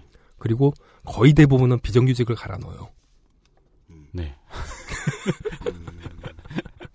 옛날에 그런 광고 있었지 않았나요? 우리나라의 자원은 사람입니다. 필리핀 사례 말씀하셨던 것처럼 사실은 거기 이, 그 이, 다른 인간들이 다른 부서에서 간 인간들이 사고를 치고 욕은 외교부가 먹는 경우들이 종종 있어요. 필리핀 같은 경우 사실은 그 거기 경찰 영사들 가 있거든요. 네. 그러니까 경찰청에서 영사라고 딱지 붙여서 보낸 사람들이에요. 음. 근데 이 사람들이 거기서 활동들을 하려고 하면 기본적으로 영어는 하고 따갈로그는 이 돌아가기 시작을 해야지 뭔가를 갖다 수사를 하고 공조협조를 하고 이럴 거 아니에요. 그러니까요. 보면 일반인들이 쓰는 말은 따갈로그 8 영어 2이더라고요. 네. 그 정도더라고요. 네. 네. 뭐 영어만 한다고 해가지고는 기본적으로 의사소통은 안 돼요. 음. 근데 그렇지 않은 사람들을 경찰 영사라고 딱지 붙여갖고 보내고 있는 경우가 많죠. 음, 그러면 진짜로 할 일은 의전밖에 없네요. 할 수. 있는 일이 의전밖에 없겠어. 골프장 부킹? 뭐 그 정도는 뭐 할 수 있겠죠. 이래. 그러니까 예를 들자면 지난해 1월에 멕시코의 한 주점에서 한국인 사업주가 인신매매와 성착취 혐의로 그 체포가 되었는데요. 종업원들은 멕시코 경찰의 협박에 해당 주점에서 성매매를 했다는 허위 진술을 했는데 음. 스페인어를 모르는 경찰 영사가 경찰 출신 영사가 예, 아무 생각 없이 현지 경찰 조사가 맞다라고 사인을 해버리고 나는 엮이기 싫어요라고 해가지고는 관계 자체를 갖다 거절했다고 한 사건이 있었어요. 네, 아, 공무원의 동작 원리죠. 책임은 안 진다. 근데 이게 좀 더 더 생각해 보면 이 기본적으로 말이 안 되는 게 한국 내에서만 지금 현재 외국인이 200만 명이란 말이에요. 네. 그럼 이 사람들은 사건 사고를 안 치나요? 음, 그니까요. 경찰청은 지난 그 안민주 정부 9년 동안 경비랑 공안 예산만 키웠지 사회 안전과 관련된 부분들 실제로 순찰하고 뭐 이런 부분들과 관련된 부분들 같은 경우 예산을 거꾸로 줄였어요. 이게 한국 안에만 있다 봐도 나라가 부끄러운 게 일본에 가면 무슨 뭐 밀린 임금 받아라 뭐뭐 무슨 사회 구제 신청해라 뭐 이러면서 공문 같은 거 광고지 같은 거 관청에서 돌아다니는데 네. 온 나라 말로 다 써 있잖아요. 아, 네. 한국은 온 나라 말로 다 써 있는 건 성형, 양고기, 전화카드 이런 거밖에 없어요. 제빵 다시 마포 지하철 그거 말고는 본 적이 별로 없는 것 같아요. 밀린 임금 받는 법 같은 경우에는 한국어로 써 있어도 좀 읽기 힘들어요. 그게 해외에 해외 해외에 내보낼 인력들 한국에 고급 이제 그 다계국어 하는 사람들 되는 사람들 되게 많은데 네. 그 사람들 사기업에서 되게 싸게 쓰려고 그러잖아 가만 보면 음, 맞아요. 국가에서 쓸 수 있는데 언론사에서 한 10년 동안 청년들의 스펙이 뭐 아무리 높아도 취업이 안 된다 어쩐다 막 이런 기사를 때려주니까 그런 고스펙 청년들이 지네 회사에 취직할 줄 아는 사장들이 되게 많아요. 이 문제의식을 80년대, 90년대부터 국가는 가지고 있긴 했던 것 같아요. 그래서 그 경찰이나 군인 정보 쪽 출신들 많이 해외로 보내잖아요. 네. 그러면서 이 사람들의 커리어 중기쯤에 다시 자기들 교육시설에 보내요. 스페인어 배워라, 중국어 배워라, 프랑스어 배워라. 네. 가서 앉아 졸다 와요.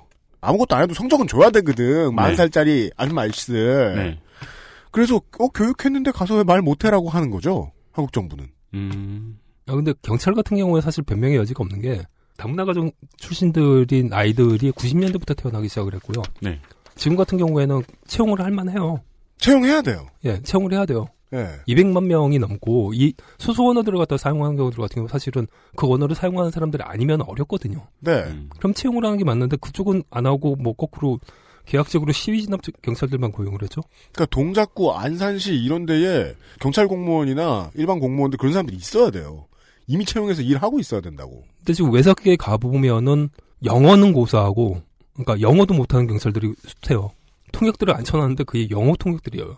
그러니까 미국의 100만 이상 메트로에 가보면은 경찰 아니라 거기에 급파되는 이제 그 연방 경찰 네. 혹은 뭐 FBI 이런 사람들도 언어별 인종별로 구성해 놓는다고요. 아니 요즘은 미국에서 한국으로 보낼 경우에 영사급들 같은 경우에 우리말 다 해요. 그렇잖아요. 그 인력 쓸 줄 몰라. 여기 한 가지가 더 있습니다. 기본적으로 대한민국은 모든 공무원들을 순환근무를 시켜요. 그죠? 외교관들도 똑같이 해요. 그래서 스리랑카에 계시던 분이 한국으로 들어왔다가 파키스탄으로 나가고 막 그래요. 그러면 스리랑카는 싱할리어 쓰고 불교 국가인데 파키스탄은 우르두어를 쓰고 무슬림 국가잖아요. 언어 언어는 알바 아니다. 언어, 종교, 사회 체제가 완전히 다른 곳에 계속 이제 바꿔갖고 집어넣는 거죠. 그럼 거기에 무슨 전문적인 어떤 지식들이 쌓입니까? 물론 이게 그 순환 근무를 하는 이유는 있어요. 왜냐면은 기피하는 국가들로 보낼 때 다음번엔 좋은 데로 보내줄게. 그럼 무슬림 국가 가던 사람은 기피하는 무슬림 국가 갔다가 좋은 무슬림 국가에 가야지. 그렇죠. 그러니까 뭐 UAE나 뭐 사우디아라비아 같은 데를 갖다 보내거나 뭐 이런 형태들로 좀 갔었으면은 어떤 그이 예. 그게 맞는데 그러니까 물 좋고 숙소 좋은 데를 갔다가 음. 그런 식으로 배분해야지. 순환 문제는 기본적으로 그 돈을 좀 줄이고 경험의 축적을 쌓을 수 있는 그 전문성을 좀 희생을 시키는 거예요. 돈을 아끼기 위해서. 그러네요. 전문가가 될 수가 없네요. 경험의 축적이 이루어지지 않는다면은 어떤 일이 벌어지는지는 우리가 잘 아는 핸드폰 회사를 하나 보면 되죠. 그 회사는 폴더폰 시절에 R&D 팀을 비정규직으로 구성한 다음에 그 폰이 망하면은 그냥 그 팀을 해체시켜 버리고 그 폰이 살아남아 있으면은 그 팀을 계속 유지하고 이런 형태들로 유지를 했다고 해요. 그렇습니다. 스마트폰 시대에 들어서자 그냥 멍 때려져. 회사 개별 조직원들의 경험이 축적돼야 되는 R&D 영역을 비정규직으로 구성해 가지고 인건비 좀 아꼈다고 좋아하다가 폭망한 거죠. 근데 이게 지금 현재 우리 사회가 전체적으로 공무원들도 이 상태라는 거죠. 음, 한국의 외교가 멍청한 중요한 이유 중에 하나도 사람의 경험치를 높게 보지 않기 때문이다. 그 게임을 안 해서 그런가요? 아, 플레이어의 가장 중요한 실력은 경험치 아니야. 시간이죠, 시간. 예. 그러니까 진짜 전문가도 쓸 줄 모르고 있는 사람도 전문가를 못 만드는 거네요.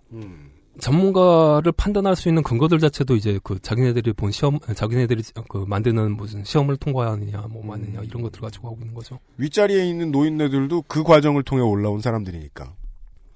그러니까 이런 것들을 이제 바꾸려고 그러면 법 바꿔야 되는 것들만 해도 수십 개고요. 사회적 인식이 바꿔야 되는 것들도 굉장히 많고요. 우리가 합의를 해야 되는 문제들도 있습니다. 대선이라는 시간은 사실은 이런 것들을 얘기하기에는 굉장히 좋은 시간인데요. 유감스럽게도 우리는 이런 얘기들은 안 하고 왜 그 너는 내 후보를 지지하지 않는데 이거 가지고 지금 머리끄댕이 갖고 싸우고 있죠. 그렇죠.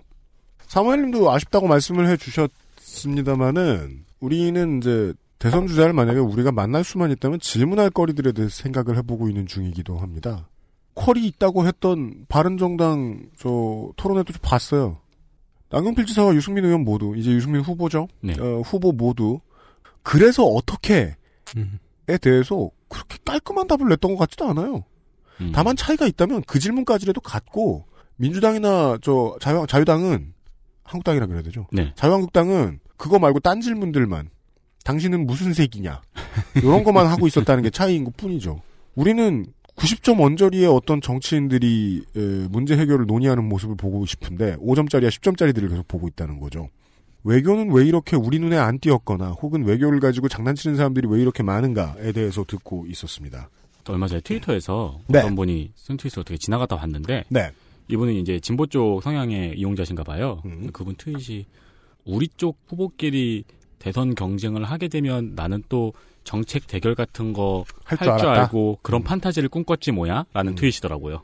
최종적으로 올라온 후보들은 예비 후보들은 뭐 좋은 사람들인지도 몰라요. 근데 한국의 엘리트 사회가 어떻게 구성되어 있는지를 아까 이제 사무엘 성님의 말씀을 듣고 상상을 해보신다면 결론이 저렇게밖에 안 나온다는 걸 이해하실 수도 있지 않을까 싶어요. 음. 그러니까 우리는 지금 이 수준이라는 걸 알아주셨으면 하는 생각이 들어요. 앞으로는 무엇을 생각해야 할 것인가? 그거는 뭐 다음 정부에서는 뭐 꿈도 못 꿀 문제인 것 같습니다만 아무튼 지금 얘기는 해봅니다. 광고 듣고 결론입니다. XSFM입니다. 한 입에 먹기 편하게 생겼네? 아이 참 과장님 아임닭 큐브잖아요 국내산 현미가 들어가서 정말 부드럽고 다이어트에 딱이라고요 질리지도 않고 먹기도 간편해서 요즘 다이어트 하는 사람들은 다 이거 먹어요 닭가슴살을 가장 맛있고 간편하게 먹는 법 premium safe food 아임닭 전 세계에서 가장 많이 팔리는 노트북 브랜드? 글로벌 판매율 1위 레노버. 지금 바로 엑세스몰 전용 특가에 구매하세요. Lenovo for those who do. 글로벌 판매 1위의 노트북 회사가 왜 XSFM에 광고하는지 궁금해하시는 분들이 있습니다. 레노버는 어, XSFM에 매우 궁금해하고 있습니다. 왜 이렇게 팔고 난리야? 이럴 줄은 몰랐네. 가만히 생각해 보면은 글로벌하게 방송이 나가는 매체가 그렇게 많지는 않죠. 액세스몰에 들어와서 링크를 타고 가셔야 레노버 코리아의 정품 노트북을 엄청 싼 값에 구입하실 수 있습니다. 액세스몰에서 확인하시고요. 민주정권은 돌아올 가능성이 높습니다. 네. 많은 것들을 해결해야 할 텐데 그냥 돈 쌓아둔 곳간으로 어떤 양아치들이 보고 있던 ODA 시장, 시장이라고 부르면 안 되죠. 그 사람들한테 시장이었겠지만. 예. ODA 문제도 새 정부는 손을 봐야 할 것입니다. 네. 어, 당연히 손봐야 될 얘기들 나오겠죠. 그리고 대통령이 이걸 얘기를 하자라고 얘기를 안건으로 올리면은 아마 한 방에 해결할 방법이 있다라고 어떤 인간들이 결재판 들고는 줄을 설 겁니다. 네. 장담합니다. 항상 그래왔거든요. 네. 왜냐면은 자이카의 사례들을 연구한 자료들이 많아요. 자이카, 네. 일본 코이카입니다.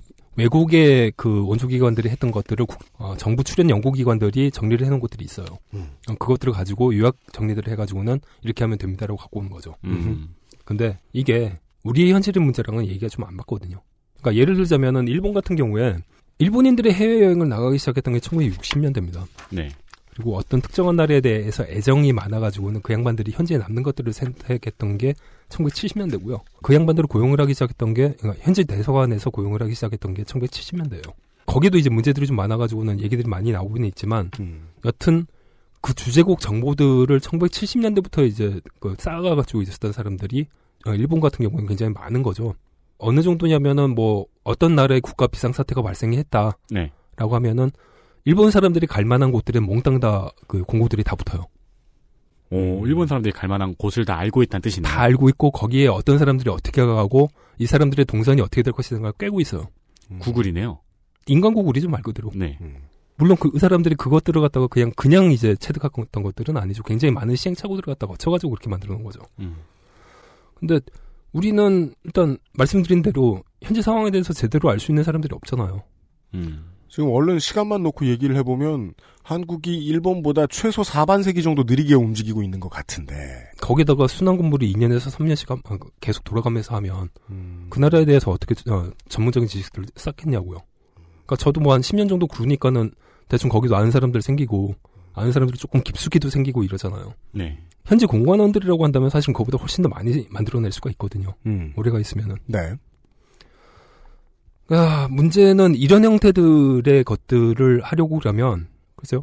가장 손쉬운 방법들 같은 경우에는 일반인들이 할 수 있는 거는 NGO랑 같이 하는 거 아닐까요?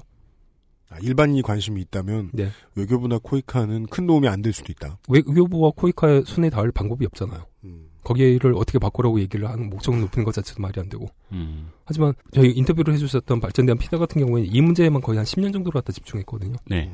그거는 관련된 자료들이나 후원하시거나 뭐 이런 형태들로 참여를 하시는 것도 고려를 좀 해주시기 바랍니다. 네.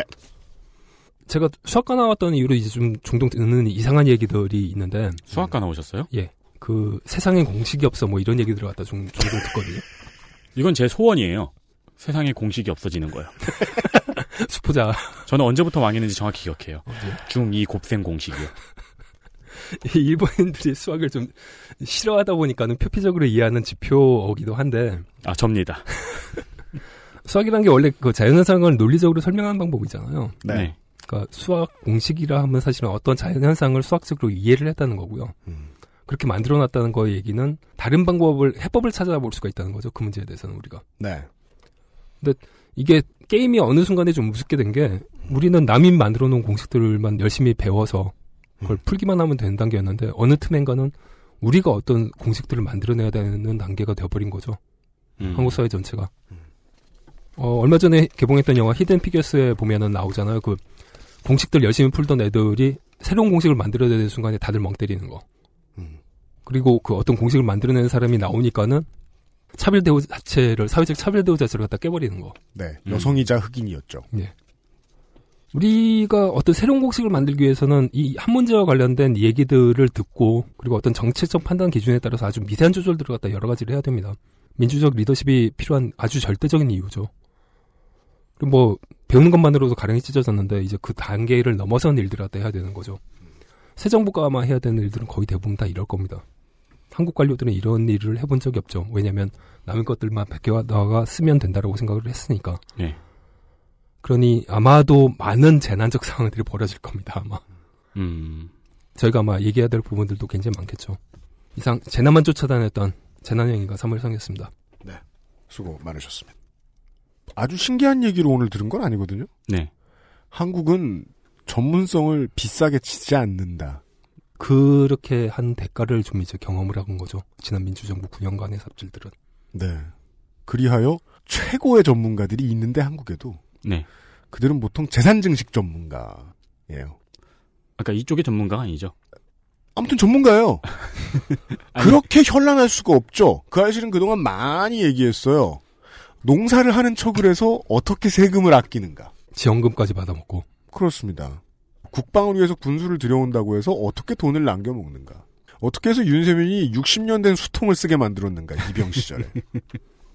이러한 문제에 답이 안 나올 때마다, 마지막에 그런 말씀 해 주셨죠.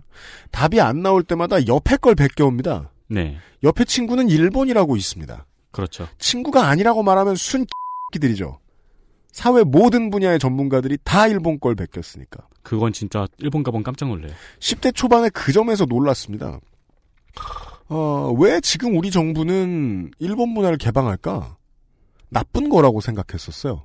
음. 뭐, 전 어리기도 했고, 그뭐 맞지 않다는 사설 같은 거 내는 뭐 애템 하는 그동안 일본 뉴스 형태 베껴가지고 잘 먹고 잘 살던 기자 노릇했던 40년 동안 그래 지금 대기자하는 그런 노인네들이 90년대에 뭐 반대한다고 그런 소리 했었으니까 그리고 나서 하나 하나 봤더니 지금까지 한국에서 내놓았던 문화 콘텐츠 세상 모든 문화 콘텐츠 정치 시스템 인프라스트럭처 모든 것들이 이렇게 영혼이 없어 보였는데 그 이유는 옆에 걸 베꼈다는 걸 알 수 있었고 네.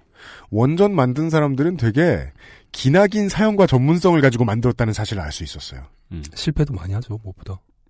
TV를 기억하자고요. 코미디 프로, 예능 프로, 심지어 요즘은 뉴스 프로도 다 일본 거 베껴왔습니다. 맞아요. 네. JTBC 뉴스 잘 만들잖아요. 매우 새롭잖아요. 네. 예.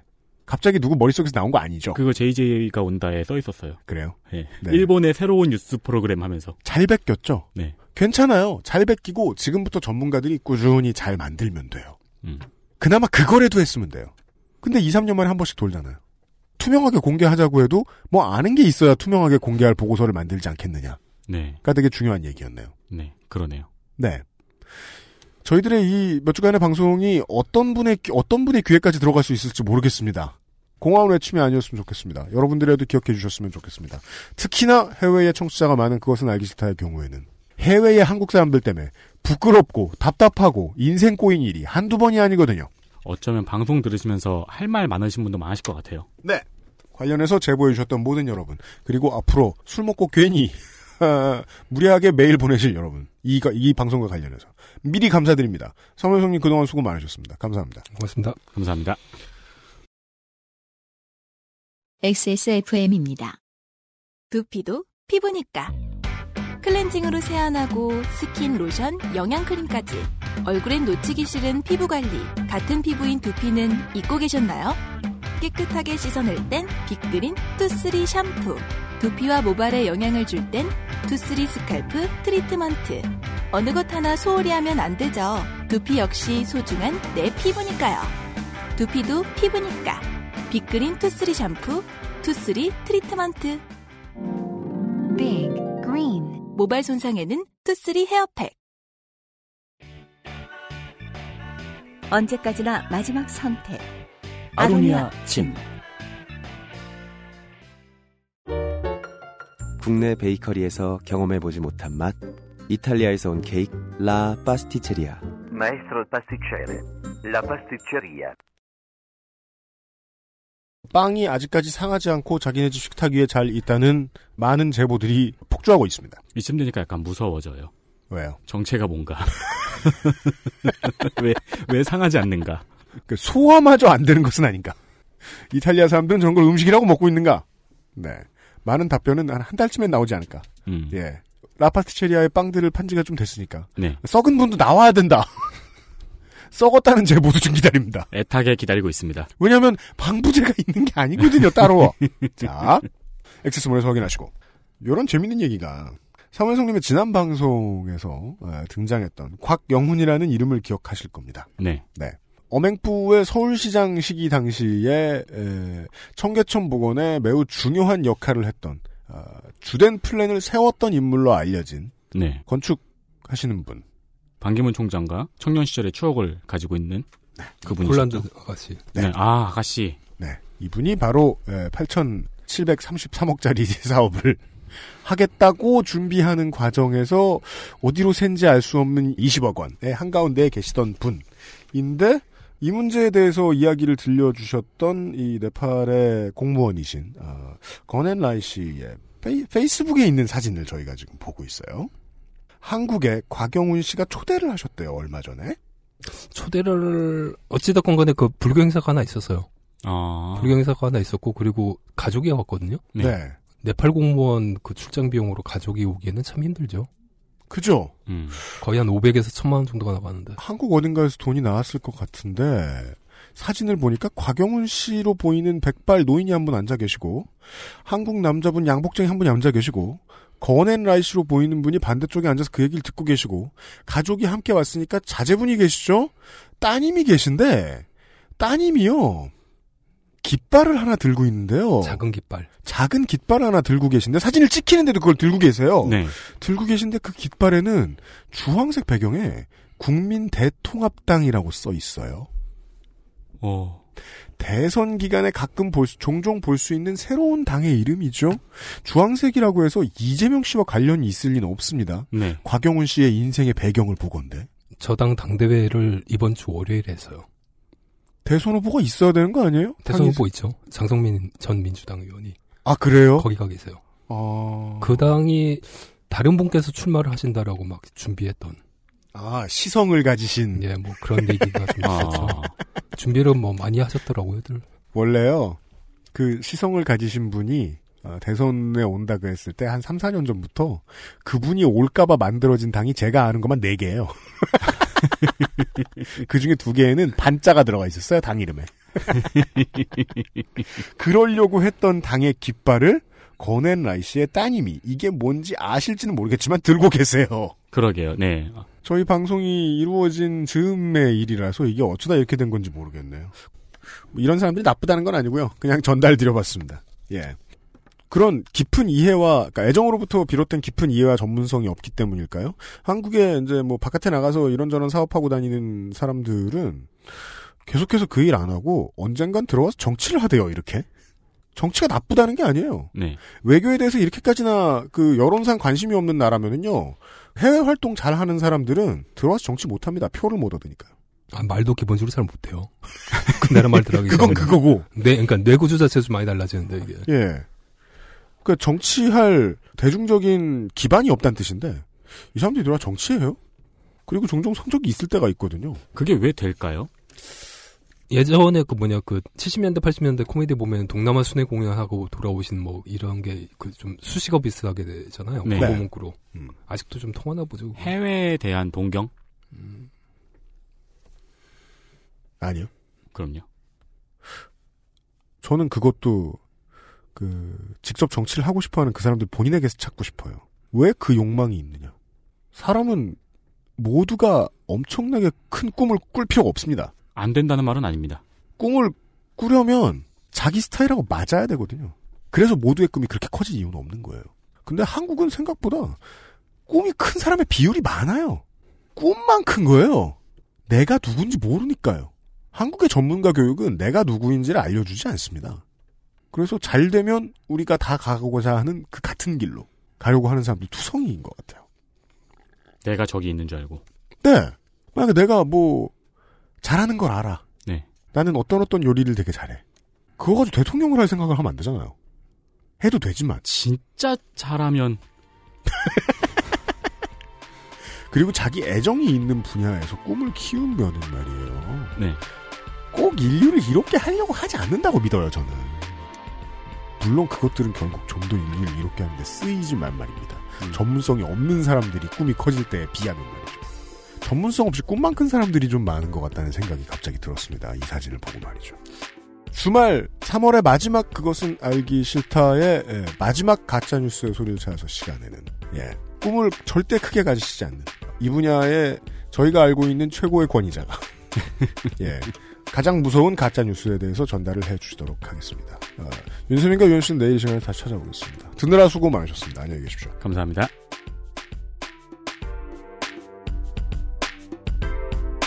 XSFM입니다. I D W K